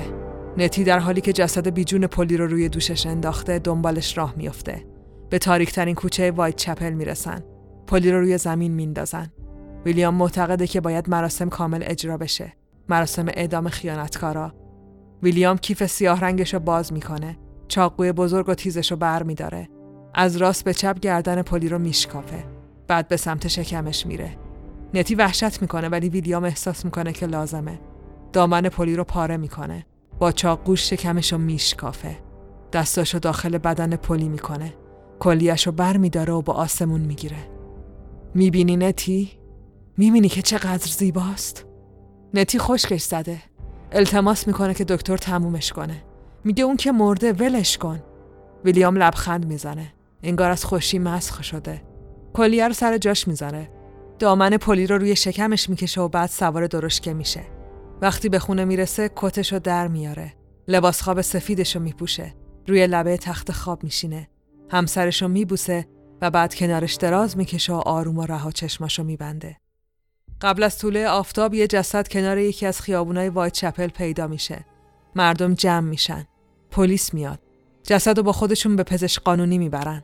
دکتر به همه میگه که گردنشو بریدن، ولی وقتی میخواد جسدو معاینه کنه تا ببینه بهش تجاوز شده یا نه، با شکم تیکه پاره شده زن بیچاره روبرو میشه. یه شکاف بزرگ که تا زیر شکم زن ادامه داره. تمام اعضای داخلی شکم معلومه. دکتر پزشک قانونی حالش بد میشه و بیحال روی زمین میفته.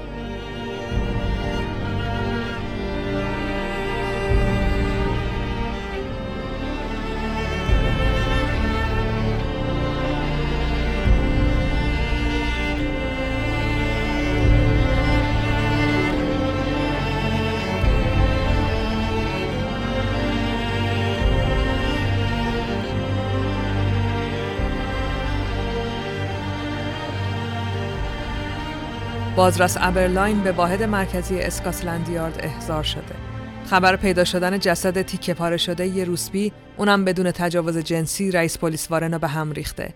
اون خیلی وقته که وارد یه جنگ روانی با روزنامه‌ها شده. خبرنگارا اونو یه دست نشونده بی‌عرضه میدونن و حالا با اتفاقی که افتاده اوضاع بدترم شده. وارن که دستور مستقیم عدم دخالت از سلطنت و ماسونا داره، تنها راهی که به ذهنش میرسه استفاده از بازرس ابرلاینه. مردی که بیشترین دوران خدمتش رو تو وایتچپل گذرونده و قوانین اون جهنمو خوب میدونه و مردمشو میشناسه. رئیس پلیس وارن به هم ریخته و عصبانیه. آخه چرا جسد باید تیکه پاره میشد؟ این نمایش عجیب برای چی بود؟ نمیشد بی سر صدا همه چی تموم میشد؟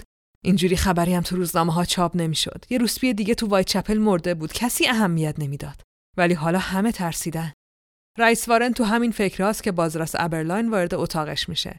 وارن حتی اجازه نمیده که ابرلاین حرف بزنه و پرونده رو بهش واگذار میکنه. ابرلاین از اتاق خارج میشه. از وایتچپل متنفره. اون چاه تاریک و متعفن. رئیس بهش گفته بود متخصص وایتچپل، اما بهتر بود بگه قربانی وایتچپل. ابرلاین تو راهروهای اسکاتلند یارد سرگردون میشه تا به اتاق تحقیقات میرسه. دادستانی در حال بررسی مدارک و مصاحبه از شاهدین ماجراست. چند تا زن روسبی که پلی رو دیشب تو خیابون دیدن. چند تا مرد مست که جسدو پیدا کردن. هیچ کدوم حرف خاصی برای گفتن ندارن. ابرلاین برمیگرده تو اتاقش. دستیاراش در حال تحقیق در مورد قتل زنان روسبی تو محله وایتچپلن. تو سال گذشته این 6مین جنازه‌ایه که پیدا کردن. ابرلاین میشینه پشت میزش. به عکس جسد بقیه زنا نگاه میکنه و میگه نه، این با اونا فرق داره. اونا شکنجه شدن و بهشون تجاوز شده. من خوی وحشیانه اونا رو میشناسم. من خشم ضربه‌های متعدد چاقو رو میفهمم. اما قتل پلی انگار یه روش خاصی داره، یه جراحیه، یه جراحی تمیز و بی‌نقص. من اینو درک نمی‌کنم.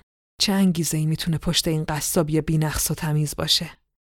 همه اعضای اسکاتلند یارد روزنامه‌ها از دو تا مظنون حرف میزنن. یه مرد سرخپوست و یه یهودی چرم‌دوز. پلیس تا جایی که تونسته این جنایت وحشیانه رو به غریبه‌ها و مهاجرا نسبت داده و سعی کرده مردم شریف انگلستان رو تبرئه کنه. اما ابرلاین اینجوری فکر نمی‌کنه. اون فکر می‌کنه هر کسی که این کار کرده دستای ماهر و ذهن فرهیخته‌ای داشته.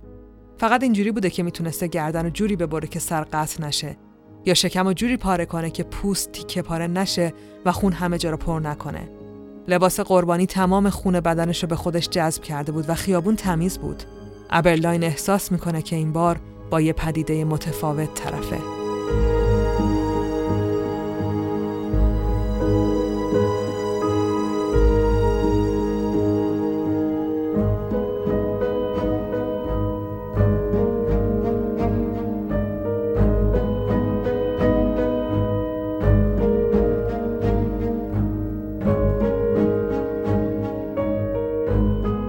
اول سپتامبر 1888 آقای سیکرت بعد از شنیدن خبر کشته شدن پلی داره دیوونه میشه. مادر آلبرت بهش گفته که چاره‌ای نداشته و باید موضوع تهدید رو به ملکه ویکتوریا میگفته. سیکرت تمام وایچپل رو زیر و رو کرده تا مری جین رو پیدا کنه، ولی نه خبری از اون هست و نه دوستای همیشگیش. سیکرت تو بار پاتوق مری جین میشینه تا شاید بالاخره ببینتش. زنی بهش نزدیک میشه و بهش میگه که دلش میخواد سرگرم بشه. سیکرت لبخند تلخی میزنه و میگه نه. زن میگه اسمم کتیه و برای شما ارزون حساب میکنم. سیکرت یه سکه میندازه تو دستای زن و بهش میگه اگه مری جین کلی رو دیدی فقط بهش بگو که فرار کنه. سیکرت میره و کتی هم فقط یه اسم یادش میمونه، مری کلی. آنا، لیز و مری جین توی یکی از کوچه های وایتچپل دور هم جمع شدن. هر ستاشون وحشت زدن و نمیدونن باید چی کار کنن. هنوز خبری از پول سلطنتی نیست و هر ستاشون مطمئنن که قتل پلی کار مرد خلافکار وایتچپل بوده که عادت داره روسپیا رو سرکیسه کنه و اونا رو بکشه. اونا هیچ راهی جز پول درآوردن ندارن، برای همین از هم جدا میشن.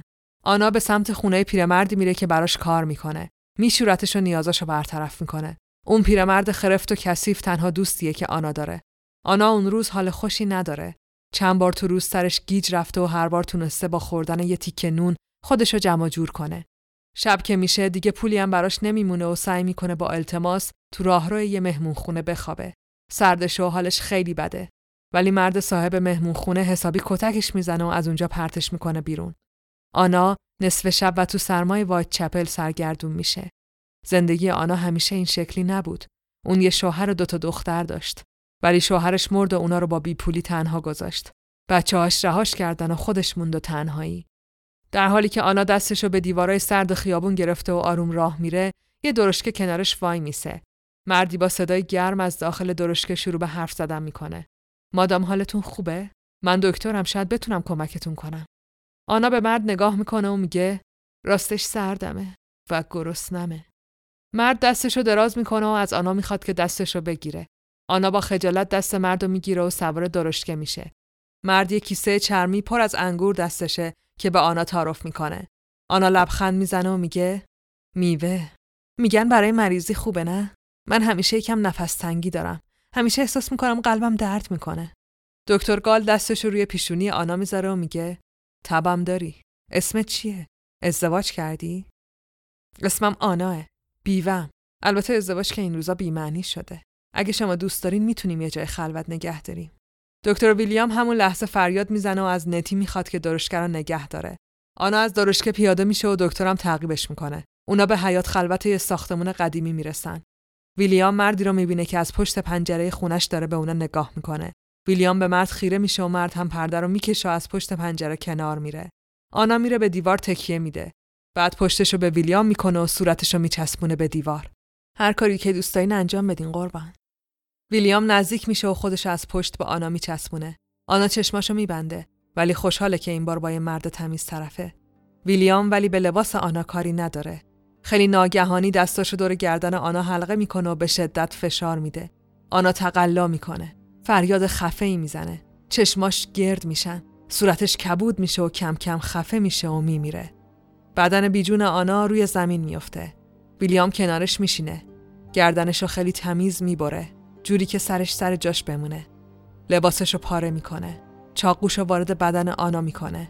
از گردن تا پایین شکم آنا رو خیلی عمیق پاره میکنه. بدن آنا کاملا شکافته میشه. ویلیام روده آنا رو در میاره و دور گردنش حلقه میکنه. رحمشو در میاره و میذاره تو کیفش و برای ختم ماجرا تکه‌هایی از اندام زنانش رو هم میبره و روی زمین میذاره. ویلیام دستاشو پاک میکنه. چاقوشو تمیز میکنه و توی کیفش میذاره. بعد بلند میشه و به سمت درشکه میره. فردا صبح وقتی جنازه تیکه پاره شده آنا پیدا میشه، دیگه کسی نمیتونه از مرد سرخپوست و یهودی چرمدوز حرف بزنه. داستان فراتر از یه مظنون محلی و یه قاتل متعصب میشه. چیزی که این بار مردم تو حیات خلوت وایت چپل دیدن فقط از یه حیوان درنده با مهارت عجیبی تو سلاخی برمی اومد که هیچ کدوم از اون مظنونا شاملش نمی شدن.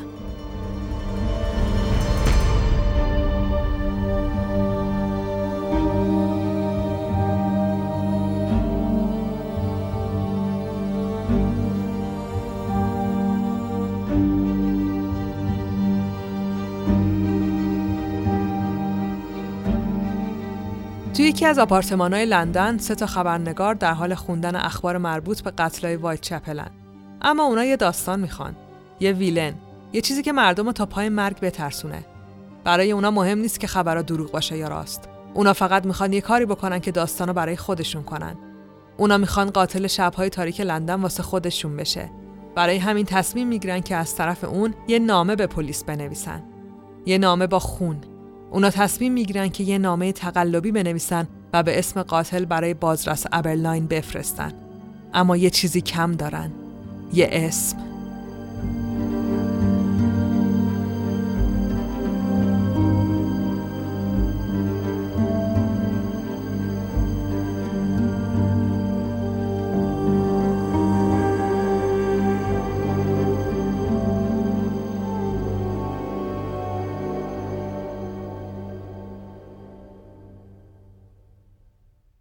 دو روز از قتل آنا گذشته و هنوز هیچ سرنخی وجود نداره. ابرلان همه ی شواهد زیر رو کرده. مرد مستی ادعا میکنه که صدای فریاد آنا رو شنیده، ولی توجه نکرده چون وایت چپل پر از صدای فریاده. یکی دیگه که ادعا میکنه یه مرد تنومند ولی پیر رو تو حیاط خلوت دیده. مرد پیر؟ چطوری یه مرد پیر میتونه از پس سلاخی یه آدم دیگه بر بیاد؟ ابرلاین تو همین فکراست که یه نامه براش میاد. نامه از طرف قاتله. یا حداقل اینجوری ادعا میکنه. دستیارای ابرلاین دورش جمع میشن. اون نامه رو باز میکنه و با صدای بلند میخونه. بازرس عزیز سلام. خبرای زیادی از دستگیری خودم شنیدم، ولی باید اذعان کنم که اشتباه کردین.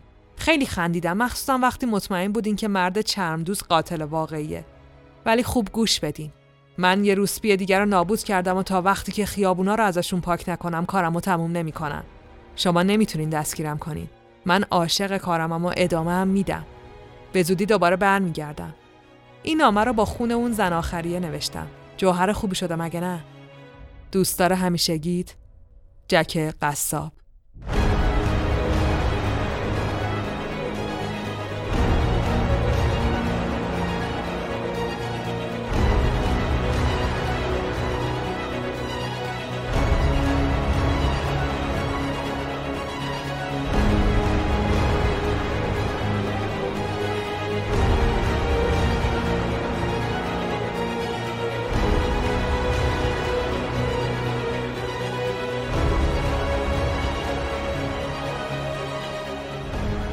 مری جین و لیز تو کنج بار همیشگیشون نشستن. هنوز اول صبح و هر دو مستن و ترسیدن. روزنامه مچاله شده‌ای روی میز جلوشون افتاده که عکس جنازه پولی و آنا رو نشون میده. لیز صورتشو لای دستش گرفته و داره گریه میکنه. مری جین سعی میکنه آرومش کنه، اما خودش هم ترسیده. نامه‌ای که با آقای سیکرت فرستاده بود تا حالا باید یه جوابی براش میومد. اونا شدیداً به پول احتیاج دارن. تو گوشه دیگه‌ای از شهر دکتر ویلیام گال با رئیس پلیس وارن قرار ملاقات داره. رئیس پلیس ازش خواسته که توی یکی از رستوران‌های معمولی لندن به ملاقاتش بیاد. دکتر وارد رستوران میشه و وارنو میبینه که مضطرب و عرق کرده پشت یه میز 2 نفره نشسته. ویلیام میره و روبروش میشینه. میخواستین منو ببینین سر وارن؟ وارن با ترس و لرز جواب میده: باید تمومش کنین همین الان. این یه دستوره، من یه نامه از طرف ملکه دارم که توش نوشته این جنایت‌ها باید تموم بشه، این وحشیگری. سر ویلیام، قرار ما این نبود. ویلیام پوزخند میزنه و میگه این نامه مسخره رو بذار تو جیب تو، خوب گوش بده. دروغ گفتم به من بی‌معنیه. به زودی نفر بعدی هم کشته میشه، مری جین کلی. اگه هر کدوم از برادرانی که زیر دست تو کار میکنن دیدنش، باید سریع به من خبر بدن. بهتر خیلی بهش فکر نکنی و وظیفتو به درستی انجام بدی. همون شب تو خیابونای وایتچپل زنی روسبی به نام کتی مست وسط خیابون شروع به داد زدن و خندیدن میکنه که توسط پلیس دستگیر میشه. زنو به زندان مخصوص مستای خیابونی میبرن. اونجا ازش اسمشو میپرسن و اونم برای اینکه اسم واقعیشو نگه یاد مردی میفته که تو کافه دیده بود. مرد بهش گفته بود که به مری کلی بگو که مواظب خودش باشه. کتی هم در لحظه و بدون هیچ فکری میگه که اسمم مری کلیه. 30 سپتامبر 1888 نیمه شبه. لیز تو خیابونای وایتچپل دنبال مشتری میگرده. حالش خوب نیست. جایی برای خوابیدن نداره. ترسیده و هر لحظه منتظره که یکی بهش حمله کنه. درشکه‌ای سیاه‌رنگ و عیانی بهش نزدیک میشه و کنارش وای میسه. سلام خانم، شما لیز هستین درسته؟ عذر میخوام که مزاحمتون شدم، ولی صاحب این درشکه از من خواسته که شما رو سوار کنم. فکر کنم از شما خوشش اومده. نتی یا همون مرد درشکه‌چی به کابین درشکه اشاره میکنه و ادامه میده مرد خوبیه، سوار شو.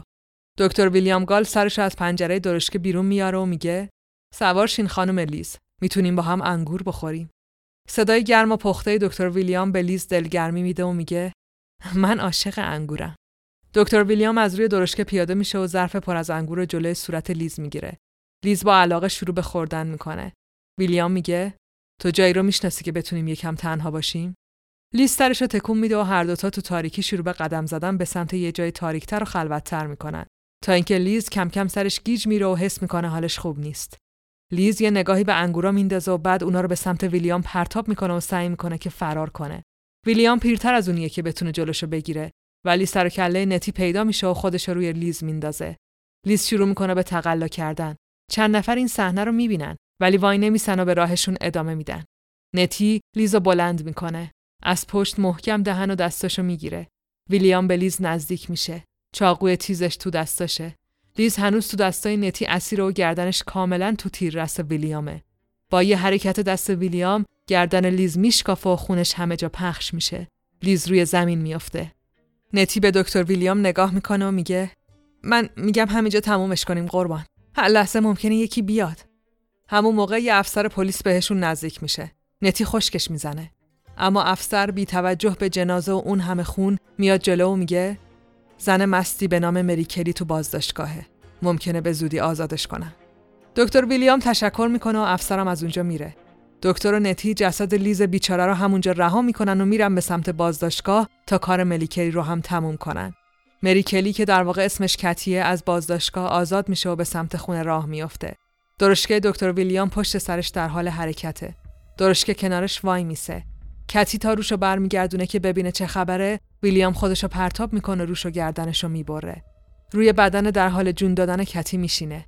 چاقوشو بالا میبره و بعد کل شکمشو از روی لباس پاره میکنه. دنده هاشو از هم باز میکنه و با دقت زیادی کلیه هاشو در میاره. بعد باز دستشو تو شکمش میکنه. این بار رحمشو در میاره و میذاره کنار سرش.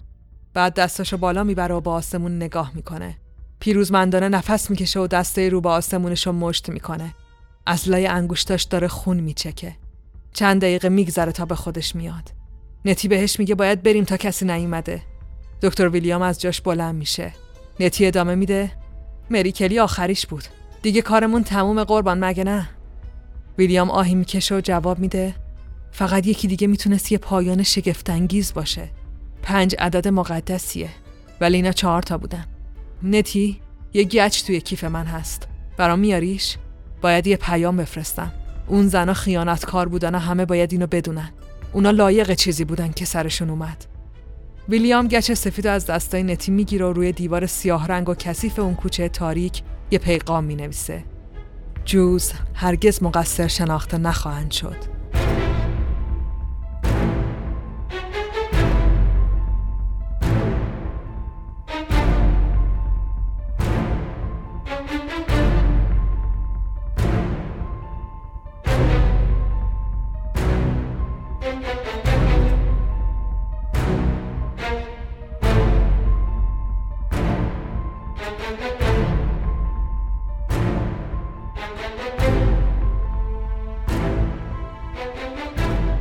فردا صبح مری جین کلی خسته و کوفته برمیگرده تو اتاقی که اجاره کرده. دوستش تو اتاق منتظرشه. با دیدنش فریادی از خوشحالی میکشه. مری جین تعجب میکنه و میپرسه که چی شده. دوستش بهش میگه که 2 جسد دیگه تو وایتچپل پیدا شدن. یکی لیز و اون یکی زنی به نام کتی که به پلیس اسم دروغی گفته بوده. گفته بوده اسمش مری کلیه. دوست مری جین اونو تو آغوش میکشه و بهش میگه که اون مری کلی تقلبی تیکه پاره شده. خیلی وحشتناک، خیلی زیاد. مری جین مثل یه شاخه خشک شده تو بغل دوستش وای میسه. همه بدنش یخ کرده. همه مردن و اون مونده و اون زن بیچاره هم جای خودش سلاخی شده. چه اتفاقی داره میفته؟ یعنی ممکنه اون نامه، همه چی به خاطر اون نامه است؟ یعنی ممکنه همه چی به خاطر اون نامه باشه؟ لندن شلوغ شده. تو بخش‌های غربی شهر لندن مردم بر علیه پلیس تظاهرات را انداختن. به نظرشون پلیس لندن عرضه جمع کردن این قاتل از تو خیابونا نداره. مغازه‌دارا تحسن کردن و همه منتظر یه مظنون واقعی‌ان. تو شرق لندن و تو وایتچپل اوضاع فرق داره. دلالای مختلف تو خیابون ریختن و هر کدوم دارن یه جوری کاسبی میکنن. یکی طلسم و ورد میفروشه و میگه قاتلی که حالا همه جا به جک قصاب معروف شده، یه شیطان پرسته و برای همینم زنا رو تیکه پاره میکنه. اعضای بدنشون هم واسه همین در میاره. زنای بدبخت وایتچپل حتی تنشون رو برای داشتن طلسم ضد جک قصاب میفروشن تا یه شب دیگه زنده بمونن. 4 زن کشته شدن و انگار این شروع کلی شغل جدید تو خیابونای وایتچپل شده. اما تو ایستگاه پلیس بحث دیگه‌ای در جریانه. جمله‌ای که جک قصاب روی دیوار نوشته بود به دستور رئیس پلیس وارن و قبل از عکاسی یا حتی دیده شدن پاک شده بود. فقط تو گزارش 2 از افسرا جمله به طور کامل نوشته شده بود. جک قصاب نوشته بود که جوز هرگز مقصر شناخته نخواهند شد. رئیس پلیس وارن معتقد بود که منظور از جوز یهودیا بوده و اون به خاطر شروع نشدن یه جنگ مذهبی دستور پاک کردن نوشته رو داده. یهودیا تو وایتچپل به شدت مورد ظلم بودن. تازه بعد از اینکه یهودی چرمدوز هم به اشتباه مظنون شناخته شده بود، زندگی براشون سخت‌تر هم شده بود. وارن معتقده که با پاک کردن مهمترین مدرک جلوی ویرانی لندن رو گرفته. اما ابرلاین موافق نیست. جک قصاب ننوشته بود یهودیا. اون به جای حرف ای تو کلمه جوز از یو استفاده کرده بود. جوز با یو یه استناد تاریخی از داستان مقدس فراماسونرا بود. 3 شخصیت از عهد عتیق که اسمشون با ج شروع می‌شد و قاتل حیرام یکی از اصلی ترین شخصیت‌های تاریخ فراماسونرا بودن. ابرلاین معتقده که مردی که به جک قصاب معروف شده، یه مرد پولدار و تحصیل کرده است. چون بنا به گزارش دست خط فوق‌العاده‌ای داشته و نمیتونسته تو تنها جمله‌ای که از خودش به یادگار گذاشته غلط املایی داشته باشه. دوم اینکه حتما یه جراح یا دکتره، چون کلیه قربانی به طرز شگفت‌انگیزی حرفه‌ای از شکمش برداشته شده. و سوم اینکه پولداره چون تو دهان قربانی باقی مانده ای از انگور پیدا شده. انگور میوه پولدار است. ولی رئیس پلیس وارن در حالی که عرق میریزه و از ترس داره سکته میکنه، به ابرلاین اطمینان میده که داره اشتباه میکنه. اون فقط یه وحشیه یا اینکه یه یهودیه یا ایرلندیه و اصلا یه سرخپوست، چون تو خون هیچ انگلیسی با اصالتی همچین قساوتی وجود نداره. تو کاخ سلطنتی ملکه ویکتوریا یه جلسه فوری با دکتر ویلیام گال داره. ملکه مثل همیشه روی یه صندلی وسط اتاق بزرگش نشسته. دکتر ویلیام کلاهش رو توی دستاش گرفته و خبردار جلوی ملکه وایساده. ملکه ویکتوریا عصبانیه. سر ویلیام، میخوام بدونم که چه دلیلی پشت این روش حذف کردن شما وجود داشت. میگید هشدار، ولی هشدار برای کی؟ ما فقط دستور داده بودیم که تهدیدی که علیه سلطنت شده از بین بره. دکتر ویلیام جواب میده: هشدار برای دشمنان فراماسون و انگلستان. با همه احترامی که برای شما قائلم، ولی به نظرم کاری را انجام دادم که لازمه. گروه‌های خطرناک و وحشی تو کل اروپا پخش شدن و دارن به انگلستان میرسن. فرانسه رو یادتون رفته؟ ما که یه انقلاب تو انگلستان عزیزمون نمیخوایم. میخوایم؟ ملکه ویکتوریا سکوت میکنه. تو فکر فرو میره و میگه: نمیخوایم. حالا که همه چی تموم شده، من براتون آرزوی سلامتی میکنم. دکتر ویلیام تعظیم میکنه و از اتاق ملکه خارج میشه. ویلیام با خونسردی و اعتماد به نفس به سمت خونه حرکت میکنه. تو خونه نتی درشکچی منتظرشه. ویلیام از دیدنش عصبانی میشه و میگه: تو حق نداشتی وارد خونه من بشی. من دلم نمیخواد همسرم تو رو ببینه. اما نتی آشفته و مست وایساده و میگه: یه خبر داره. قربان، من باید میومدم. اون زن آخر، اسمشو اشتباه به پلیس داده بود. مری جین کلی واقعی هنوز زنده است. ولی قربان، من دیگه نمیتونم. من هر جا که میرم میبینمشون. تعقیبم میکنن. من یه آدم عادی بودن. من حتی الان دیگه نمیدونم کیم، نمیدونم کجام. دکتر ویلیام دستش رو شونه‌های نتی میذاره و میگه من بهت میگم که ما کجاییم نتی. ما تو کاملترین قسمت ذهن انسانیم، تو عمیق‌ترین بخش ناخودآگاه، یه پرتگاه درخشان، جایی که انسان خود واقعیشو پیدا میکنه. جهنم نتی، ما تو جهنمیم. ولی این جهنمی نیست که من میخواستم. تو جهنم من اشتباه معنی نداره. من عاشق جهنم فاستوس بودم، ولی جهنم دانته درستره. اون میگه که راه جهنم از توی قلب آدم است. بیا نتی، بیا راه جهنم رو بهشون نشون بدیم. دکتر ویلیام در کیفشو باز میکنه و کلیه کتی، یعنی قربانی آخرشو از توش در میاره. کلیه رو روی میز و کنار دست نتی میذاره. خودش میره و از پنجره به بیرون نگاه میکنه. لندن داره تاریک میشه و برف میاد. اونا منو مسخره میکنن. به هم میگن جک قصاب. بیا ما هم مسخرهشون کنیم نتی. بیا اون افسانه‌ای که برای منفعت خودشون ساختن و ازشون بگیریم و یه اسطوره واقعی تحویلشون بدیم. اسطوره‌ای که وجود مریضشون رو سیراب کنه. به هم بگو نتی، تو نوشتن بلدی؟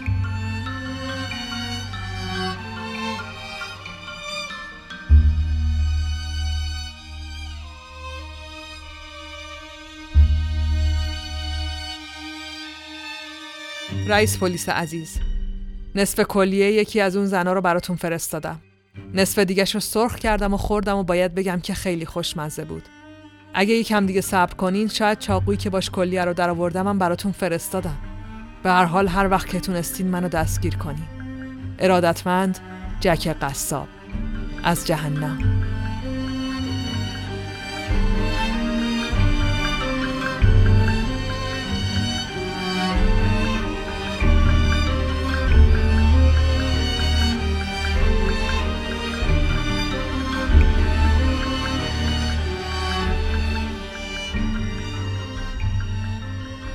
نوامبر 1988.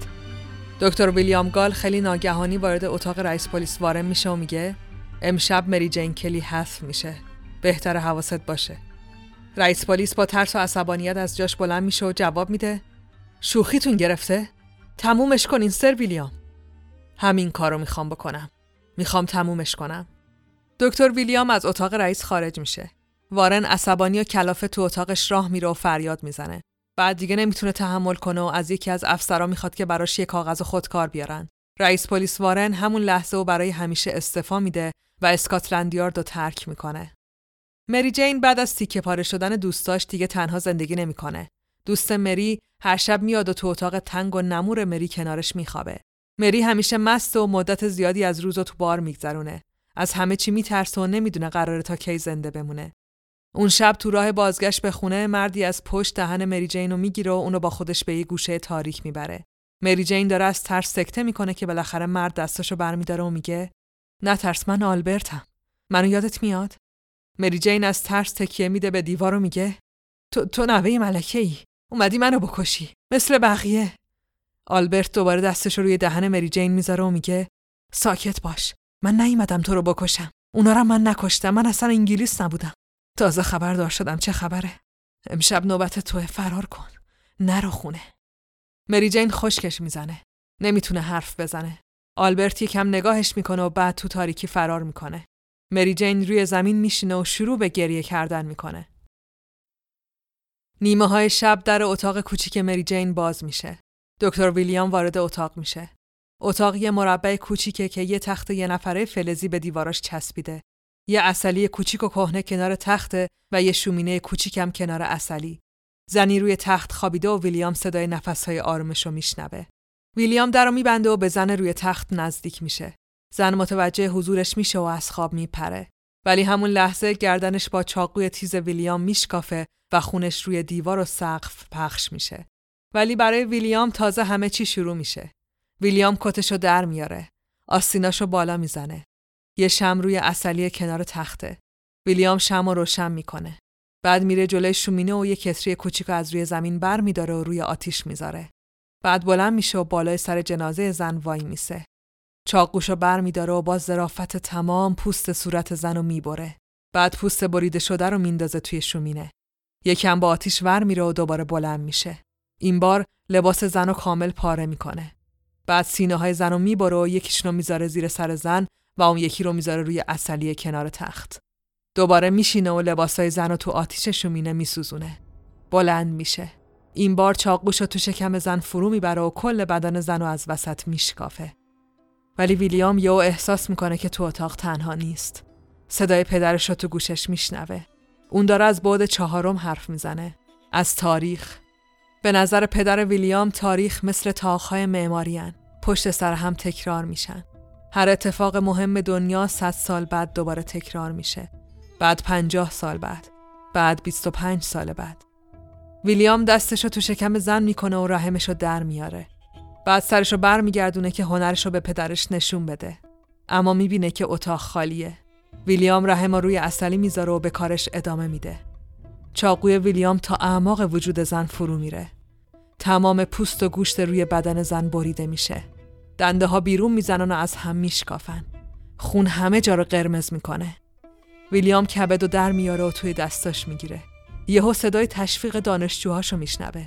همه دارن براش دست میزنن و ازش میخوان که در مورد کبد باهاشون حرف بزنه. ویلیام خوشحال میشه و شروع میکنه به سخنرانی. بهشون میگه که کبد مثل تاج بدن میمونه. بدون اون بدن قدرتی نداره. میگه خیلی قرن پیشا میگفتن که کبد به روح متصله. ویلیام دوباره دستشو تو شکم زن میکنه و این بار رودش رو بیرون میکشه.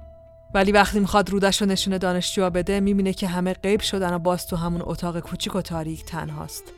ویلیام تمام اعضای داخلی رو دونه دونه در میاره و هر کدومو یه جایی از اتاق با دقت تمام میچینه. بعد میره سراغ پاها و شروع میکنه به کندن پوست و عضله‌های یکیشون. انقدر که استخون پا بیرون میزنه. بعد یکی از دستای زن رو قطع میکنه. ویلیام دیگه وای میسه و به بدن زنی که مطمئن مری جین نگاه میکنه. من و تو اینجا تنهاییم مری جین، تو این آخر دنیا. ویلیام کنار تخت میشینه و جنازه تیکه پاره زن رو تو آغوشش میگیره و میگه تو حتما میفهمی که همه اینا واسه اینه که من دوستت دارم، مگه نه؟ تو قبل از همه این اتفاقا هم مرده بودی، فراموش شده بودی. تو همه اون دوستات. من نجاتتون دادم. من شما رو از زندان زمان رها کردم و ازتون یه افسانه ساختم. من و تو همه اون دوستات دیگه تا ابد با همیم. ما جدایی ناپذیریم. ویلیام که همه جونش غرق خونه، جسد رو روی تخت میذاره. دستشو بالا میبره و با شدت زیادی وارد بدن زن میکنه. این بار با تمام وجودش قلب از تو سینه زن بیرون میکشه و پرتابش میکنه تو شعله‌های شومینه. ویلیام روی زمین میشینه و به سوختن قلب نگاه میکنه و بعد تیکه سوخته قلب از توی آتیش در میاره. آروم بلند میشه. چاقوشو تو کیفش میذاره.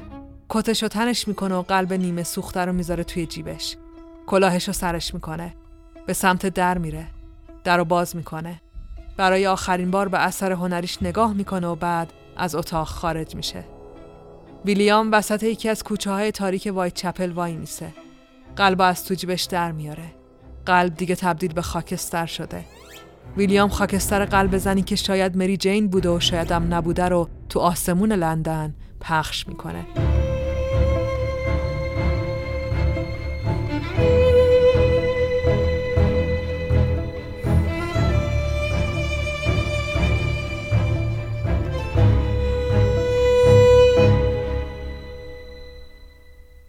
بازرس ابرلاین به صحنه تاریک اتاق مری جین خیره شده.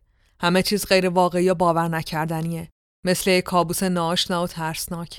همه خونه‌های اطراف، همه خیابونا انگار تو قعر تاریکی‌ان و این اتاق تنها روزنه‌ایه که باقی مونده و داره ازش خون میچکه. ساعت‌ها طول میکشه تا پلیس باقی مونده جنازه زنی که شاید مری جین بود و شاید هم نبود و جمع کنه. دست و پای قطع شده، صورت کنده شده، شکم سلاخی شده، استخونای بیرون زده. میشه تیکه های بدنش رو تو جای جای اتاق پیدا کرد. بوی خون و تعفن همه جای اتاق گرفته. کتری مسی هنوز روی آتیش میسوزه و بوی گوشت سوخته نفس کشیدن رو مشکل کرده. ابرلاین از اتاق خارج میشه. عکاس فقط یه عکس میتونه بگیره و بعد مثل همه آدمای دیگه حالش بد میشه و اونم از اتاق خارج میشه.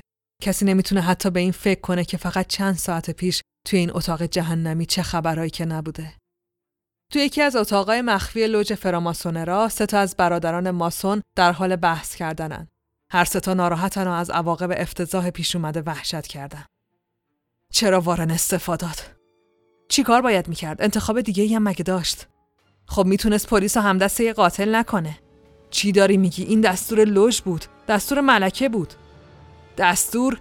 کی همچین دستوری داده بود؟ کی دستور این وحشیگری رو داده بود؟ این وحشیگری هیچ وقت از دامنمون پاک نمیشه. بسته دیگه، این بحثا فایده نداره. ما اینجا جمع شدیم که این کثافتکاری رو جمع کنیم. تمیز کردنش احتمالاً سالها طول میکشه. باید دیگه جلوی ویلیامو بگیریم. الان دیگه لازم نیست. مأموریتش تموم شده. مأموریت اون تموم شده ولی مأموریت ما تازه شروع شده. باید حواسمون باشه که هیچ جای پرونده اسمی ازش برده نشه. آخه چه جوری؟ مردم و روزنامه‌ها افتادن به جون پلیس. بالاخره یکی پیدا میشه که یه چیزی یه جای دیده باشه. خب پس باید با یه دلیل خوب پرونده رو ببندیم. شاید بشه یه کاری کرد. مثلا یه قاتل پیدا کرد و به سزای عملش رسوند. چی داری میگی؟ یه قاتل بهشون بدیم؟ چجوری میتونیم دادگاهو قانع کنیم؟ خب اگه قبل از دادگاه بمیره چی؟ مثلا خودکشی کنه. فکر بدی هم نیست. ولی باید دنبال یه آدم درست بگردیم.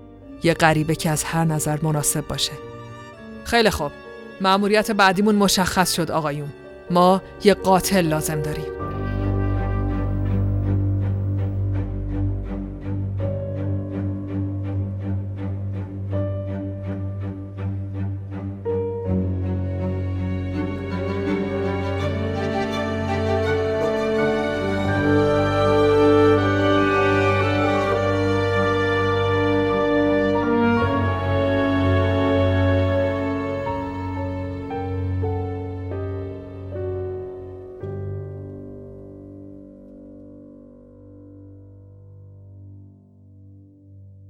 توی یکی از دبیرستان‌های خصوصی و پسرانه انگلستان معلمی وجود داره به نام آقای درویت. پسر جوانی که هیچ دوست و رفیقی نداره. خانواده طردش کردن و تنها چیزی که خوشحالش میکنه درس دادن به پسرای نوجوونه. آقای درویت یه مرد تحصیل کرده ولی خجالتیه. عاشق کریکته و مربی خوبی هم هست. اما چیزی که تنها و عجیبش کرده دفاع از حقوق زنان و تمایلش به مرداست. چیزی که تو اون دوران انگلستان یه گناه نابخشودنی و عملی شیطانی محسوب میشه. آقای درویت به خاطر گرایشش از خودش متنفره. همیشه غمگینه و هر لحظه از زندگیشو توی ترس و احساس شرم و گناه میگذرونه. یه شب که آقای درویت در حال قدم زدن کنار رودخونه بزرگ لندنه، یکی از دوستان دوران دانشگاهشو میبینه. پسری جوون و سرخوش و پولدار. اونا از دیدن هم خوشحال میشن و جناب دوست آقای درویتو به یه مهمونی مردونه توی یکی از آپارتمان‌های لوکس لندن دعوت میکنه. آقای درویت قبول میکنه. چند شب میگذره و درویت جوون و خجالتی با یه بطری شامپاین به مهمونی میره.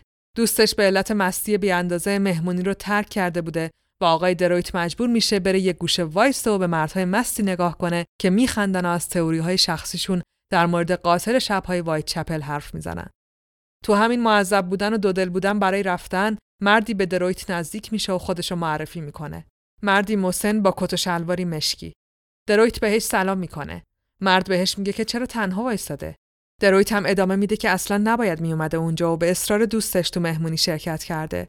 دوستی که حتی خیلی هم دوستش نیست. درویت که کمی هم مسته میگه اشتباه کرده و باید مثل همیشه تو خونه تنها میمونده. مرد ازش میپرسه چرا؟ چرا تنها؟ پس خانواده چی؟ آقای درویت بهش میگه که کسی رو نداره و الانم دیگه نمیتونه تحمل کنه و باید بره. درویت خداحافظی میکنه و از اونجا میره.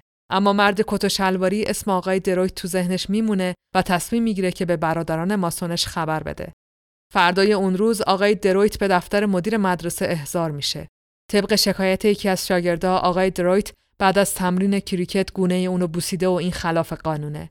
شاگرد احساس تعرض بهش دست داده و پدر مادرش هم شکایت کردن. چون آقای درویت سابقه همجنسگرایی و گناهو داره، مدرسه دیگه نمیتونه اونجا نگهش داره و ایشون اخراجه. آقای درویت تو بهت و ناباوری و غم بلافاصله مدرسه رو ترک میکنه. تو روزهای بعد تلاشش برای استخدام ناکام میمونه و به نظر میاد که دیگه اسمش لکه‌دار شده. به نظر بقیه مردی که به پسرای جوان گرایش داره و بهشون تعرض میکنه، یه مشکل بزرگ جنسی و البته مهمتر از اون روانی داره. یه مریض روانیه که شیطان در وجودش رخنه کرده. درویت اول تصمیم میگیره که خودشو به بیمارستان روانی لندن معرفی کنه، اما بعد میترسه و تصمیمش عوض میشه. چند شب بعد از اخراجش، یعنی یک هفته بعد از قتل زنی که شاید مری جین بود شاید هم نبود، آقای درویت به یه بار تو مرکز شهر لندن میره و تا جایی که میتونه الکل مصرف میکنه.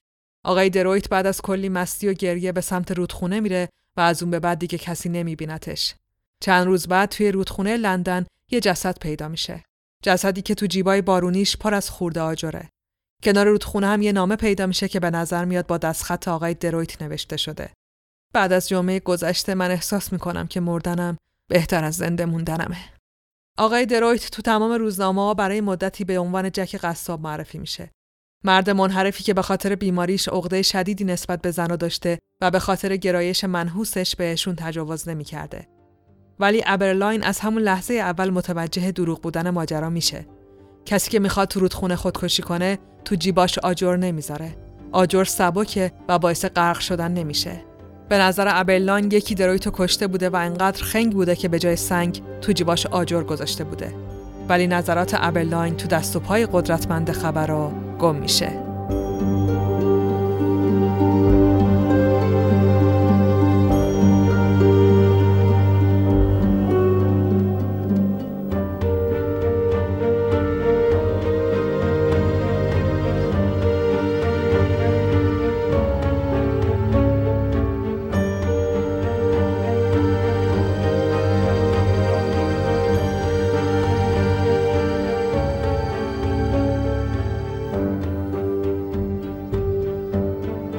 گیرودار خبر خودکشی جک قصاب و توی شب تاریک و سرد برادران ماسون مأموری را به دم خونه دکتر ویلیام گال میفرستن تا اونو با خودش به لوژ بیاره.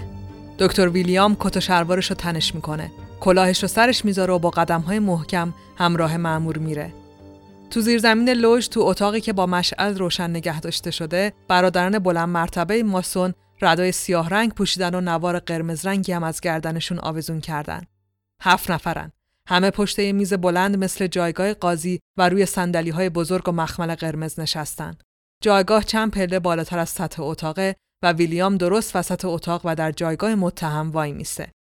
دکتر ویلیام گال آیا با کمال میل و رضایت خاطر در برابر قوانین فراماسونری که وفاداری و رازداری تا پایجان میباشد پایبند خواهید بود؟ بله. بسیار خوب، ما اینجا جمع شدیم تا در برابر چشمان خداوند، معمار هستی، پرونده شما را قضاوت کنیم.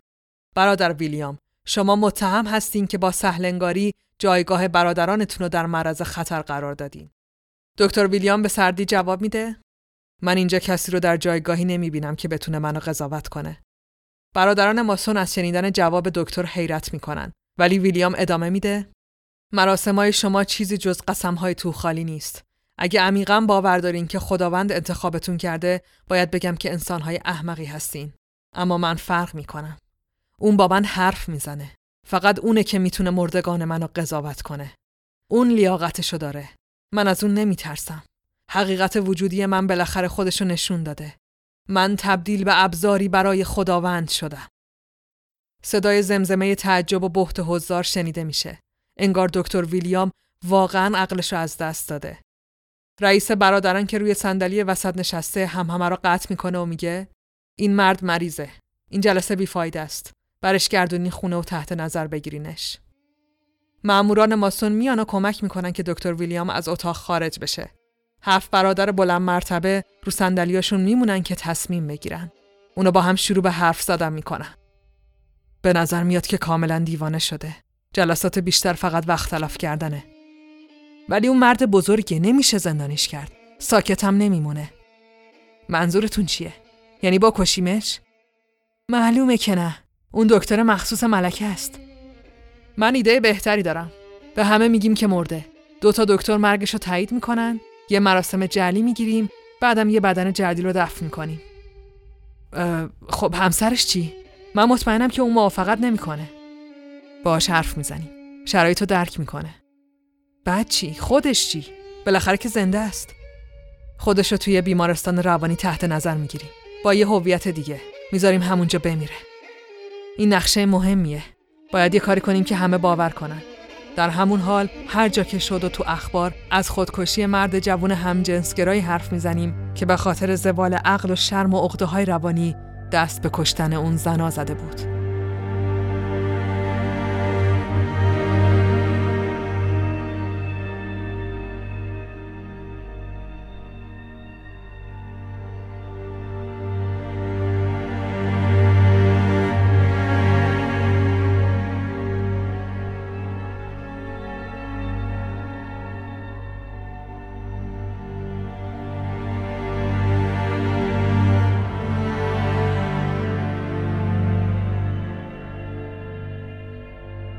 پدر، بعد چهارم یعنی چی؟ یعنی تاریخ میتونه یه معمار داشته باشه؟ ایده ترسناک ولی شکوهمندیه مگه نه؟ پدر، بعد چهارم یعنی چی؟ چیزی گفتی ویلیام؟ من صداتو نمیشنوم. نه پدر، فقط میخواستم پژواک صدامو بشنوم. کانال تاریخیه. چرا نمیرسیم به اقیانوس؟ من دوست دارم وقتی بزرگ شدم رو اقیانوس کار کنم. پدر، اینا رو قبلا هم گفتم مگه نه؟ ما قبلا اینجا بودیم. قبلا اتفاق افتاده. پدر من کجام؟ تو اونجایی؟ صدامو میشنوی؟ من داشتم خواب میدیدم. خواب دیدم که بزرگ شدم، خیلی بزرگ. یه جراح که با چاقوش جادو میکنه. اما بعد وقتی پیر شدم داشتم توی دیوونه خونه میمردم. حقیقت داره مگه نه؟ من توی دیوونه خونه میمیرم؟ به هم میگفتن توماس میسون، اتاق 124. اما پدر من ویلیام گالم. من نمیمیرم پدر. من بر میگردم. 100 سال بعد، 50 سال بعدش، 25 سال بعدترش. مثل تاریخ. من هیچ وقت نمیمیرم پدر. خدا منتظر منه. تو سال 1896 پیرمردی به نام توماس میسون که سالها در تیمارستان بستری بود، در اثر بیماری میمیره. توماس همیشه توی سلول انفرادی و تاریخ نگهداری میشد و بارها و بارها تو هزیوناش خودشو جک د ریپر معرفی میکرد. جک قصاب. نه کسی به ملاقاتش میومد و نه اجازه داشت که با کسی تماس بگیره. پیرمرد همونجا مرد و توی تنهایی هم به خاک سپرده شد.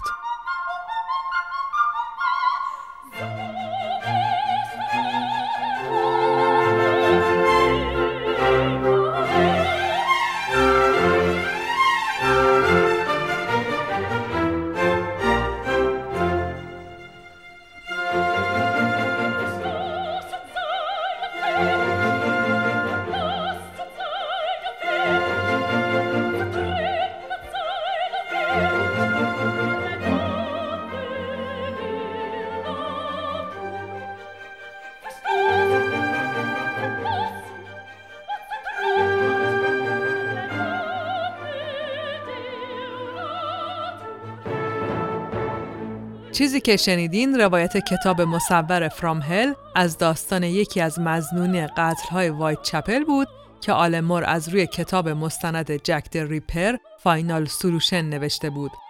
تأکید من برای گفتن عبارت یکی از مظنونین برای اینه که یادتون نره که این یکی از تئوریایی بود که از هویت مظنون مطرح شده و شاید درامترین و جذابترینشون برای تبدیل شدن به یک کتاب مصور. یه فیلم هم از روش هست به نام فرام هل که جانی دپ توش بازی کرده بود، ولی اصلا فیلم خوبی نیست، توصیه نمی‌کنم ببینین. اگه دوست داشتین ببینین.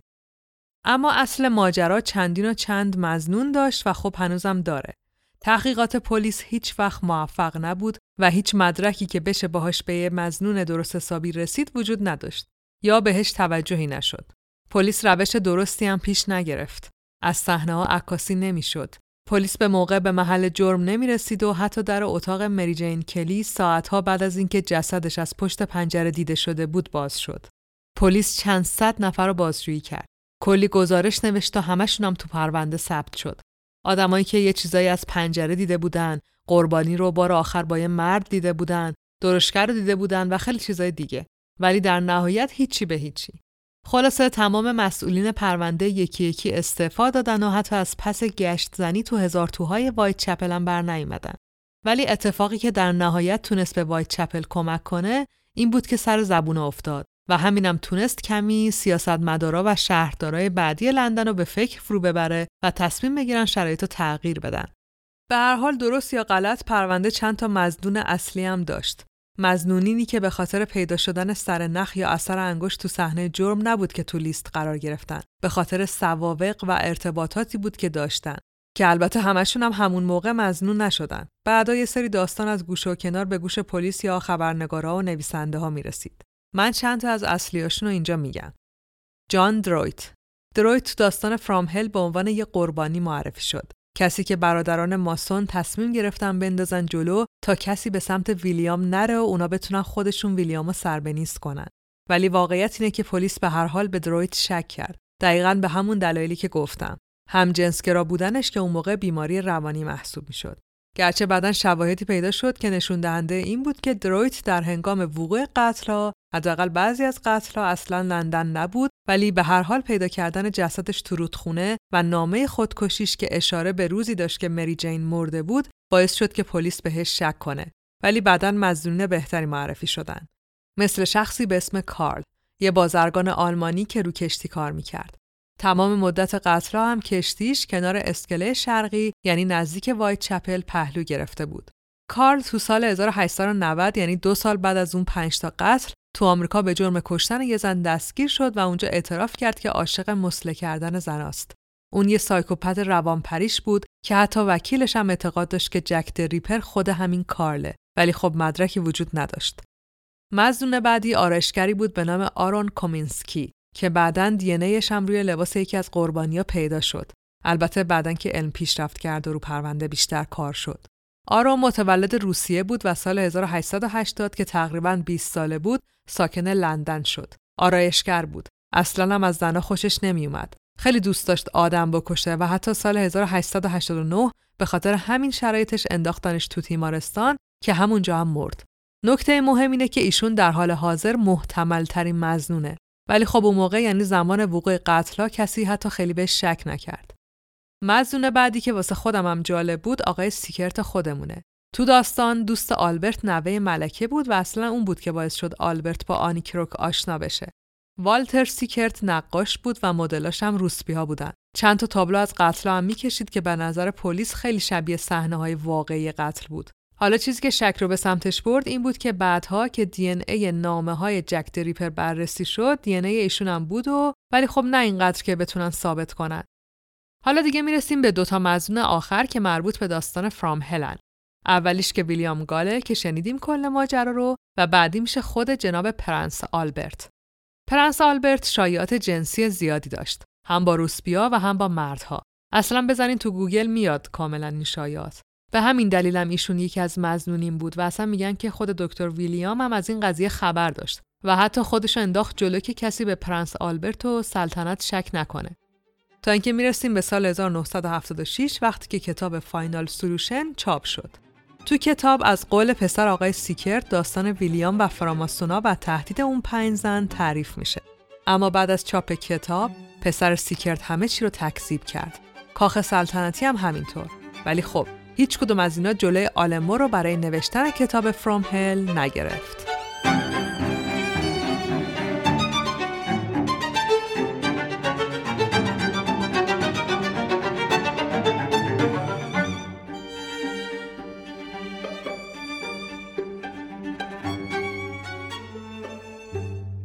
کتاب فرام هل خیلی جزئیات بیشتری نسبت به اون چیزی که من تعریف کردم داره. خیلی از دیالوگا و جلسات پلیس و نشونه‌ها توی پرونده واقعی وجود دارن و آلن مور تنها به کتاب فاینال سولوشن اکتفا نکرده. خودش تمام جزئیات پرونده رو مرور کرده و تمامش رو تو پایان هر چپتر نوشته. اینکه کدوم دیالوگا و صحنه‌ها تخیل خودش رو توضیح داده. حتی تمام مظنونین و اینکه چی شد که مظنون شدن و چه سالی روایتشون چاپ شد رو هم نوشته. اما چیزی که کتاب ارزشمند میکنه علاوه بر روایت فوق‌العاده تاثیرگذارش از یه داستان واقعی، استفاده از تاریخ و معماری لندنه. تو کتاب چندین و چند صفحه با جملات شگفت‌انگیز از ساختمونای لندن گفته، از تاریخچه‌شون. همینطور اتفاقات مهم اون زمان رو هم توش آورده. چیزی که تو کتاب چند بار تکرار میشه دیالوگ بعد 4 و تکرار تاریخه.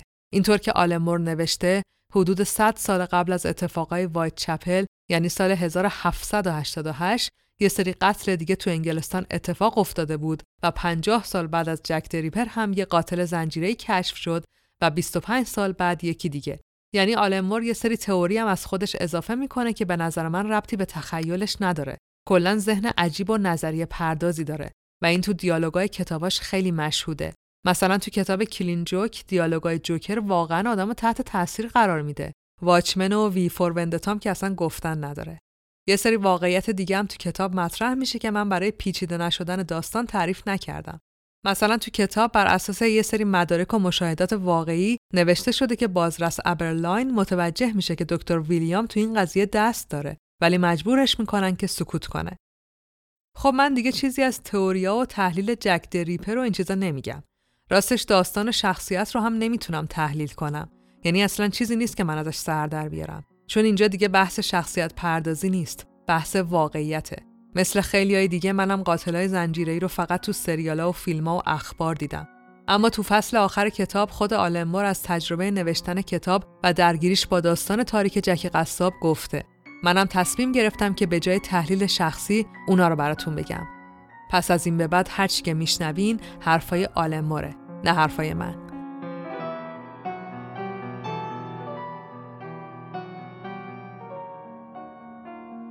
تصمیم گرفتم این داستان رو بنویسم چون جدا از کتاب و تئوری ویلیام، از این که ممکن بود بالاخره یه جوابی وجود داشته باشه، مغزم سود کشیده بود. چون قتل، کشتن، اینا با همه چی فرق دارن. شبیه کتاب نیستن. پایان واقعی ندارن. قتل یه اتفاق کاملا انسانیه. تو زمان و تو مکان خاصی اتفاق میفته، ولی هیچ ربطی به هیچ کدوم از این پدیده ها نداره. انگار خودش یه دنیای دیگه‌ای داره. یه معنای دیگه‌ای داره، ولی در عین حال هیچ راه حلی براش وجود نداره. مثل فیزیک کوانتوم میمونه. عدم قطعیت. نمیشه ماهیتش رو کشف کرد. قتل هرگز قابل حل نیست. خود مفهومش قابل درک نیست. این لکه تاریک انسانی تو هیچ مایع شفافی حل و ذوب نمیشه. هیچ وقت نمیشه ذراتش رو از هم جدا و تجزیه کرد و شناخت. یه روز یه کارگاه به من گفت که انگیزه و آلت قتاله رو پیدا کن، جنایت رو حل کردی. ولی خب اینجوری و با این تئوری دلیل جنگ جهانی دوم تو 3 عبارت خلاصه میشه.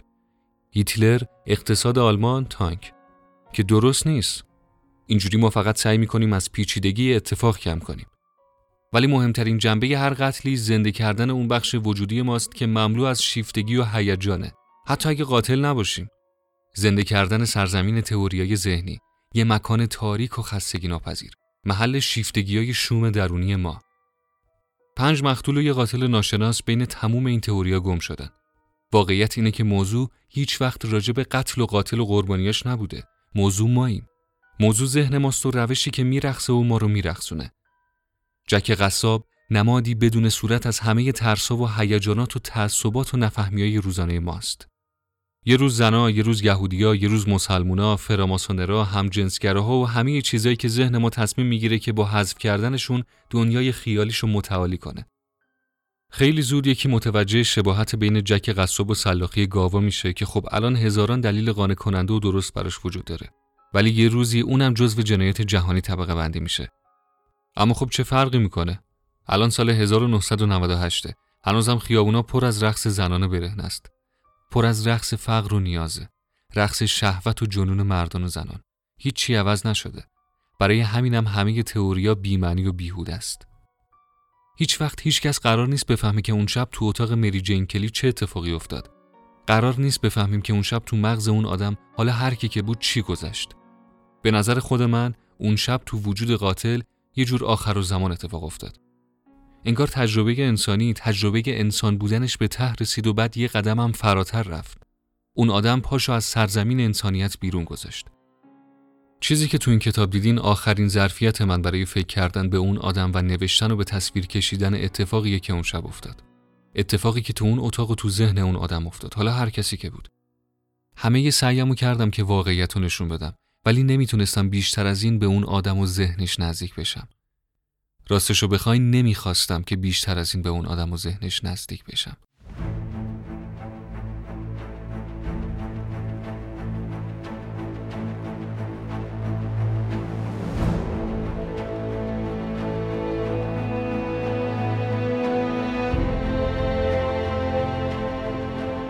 چیزی که شنیدین 20مین قسمت از پادکست هیرولیک بود.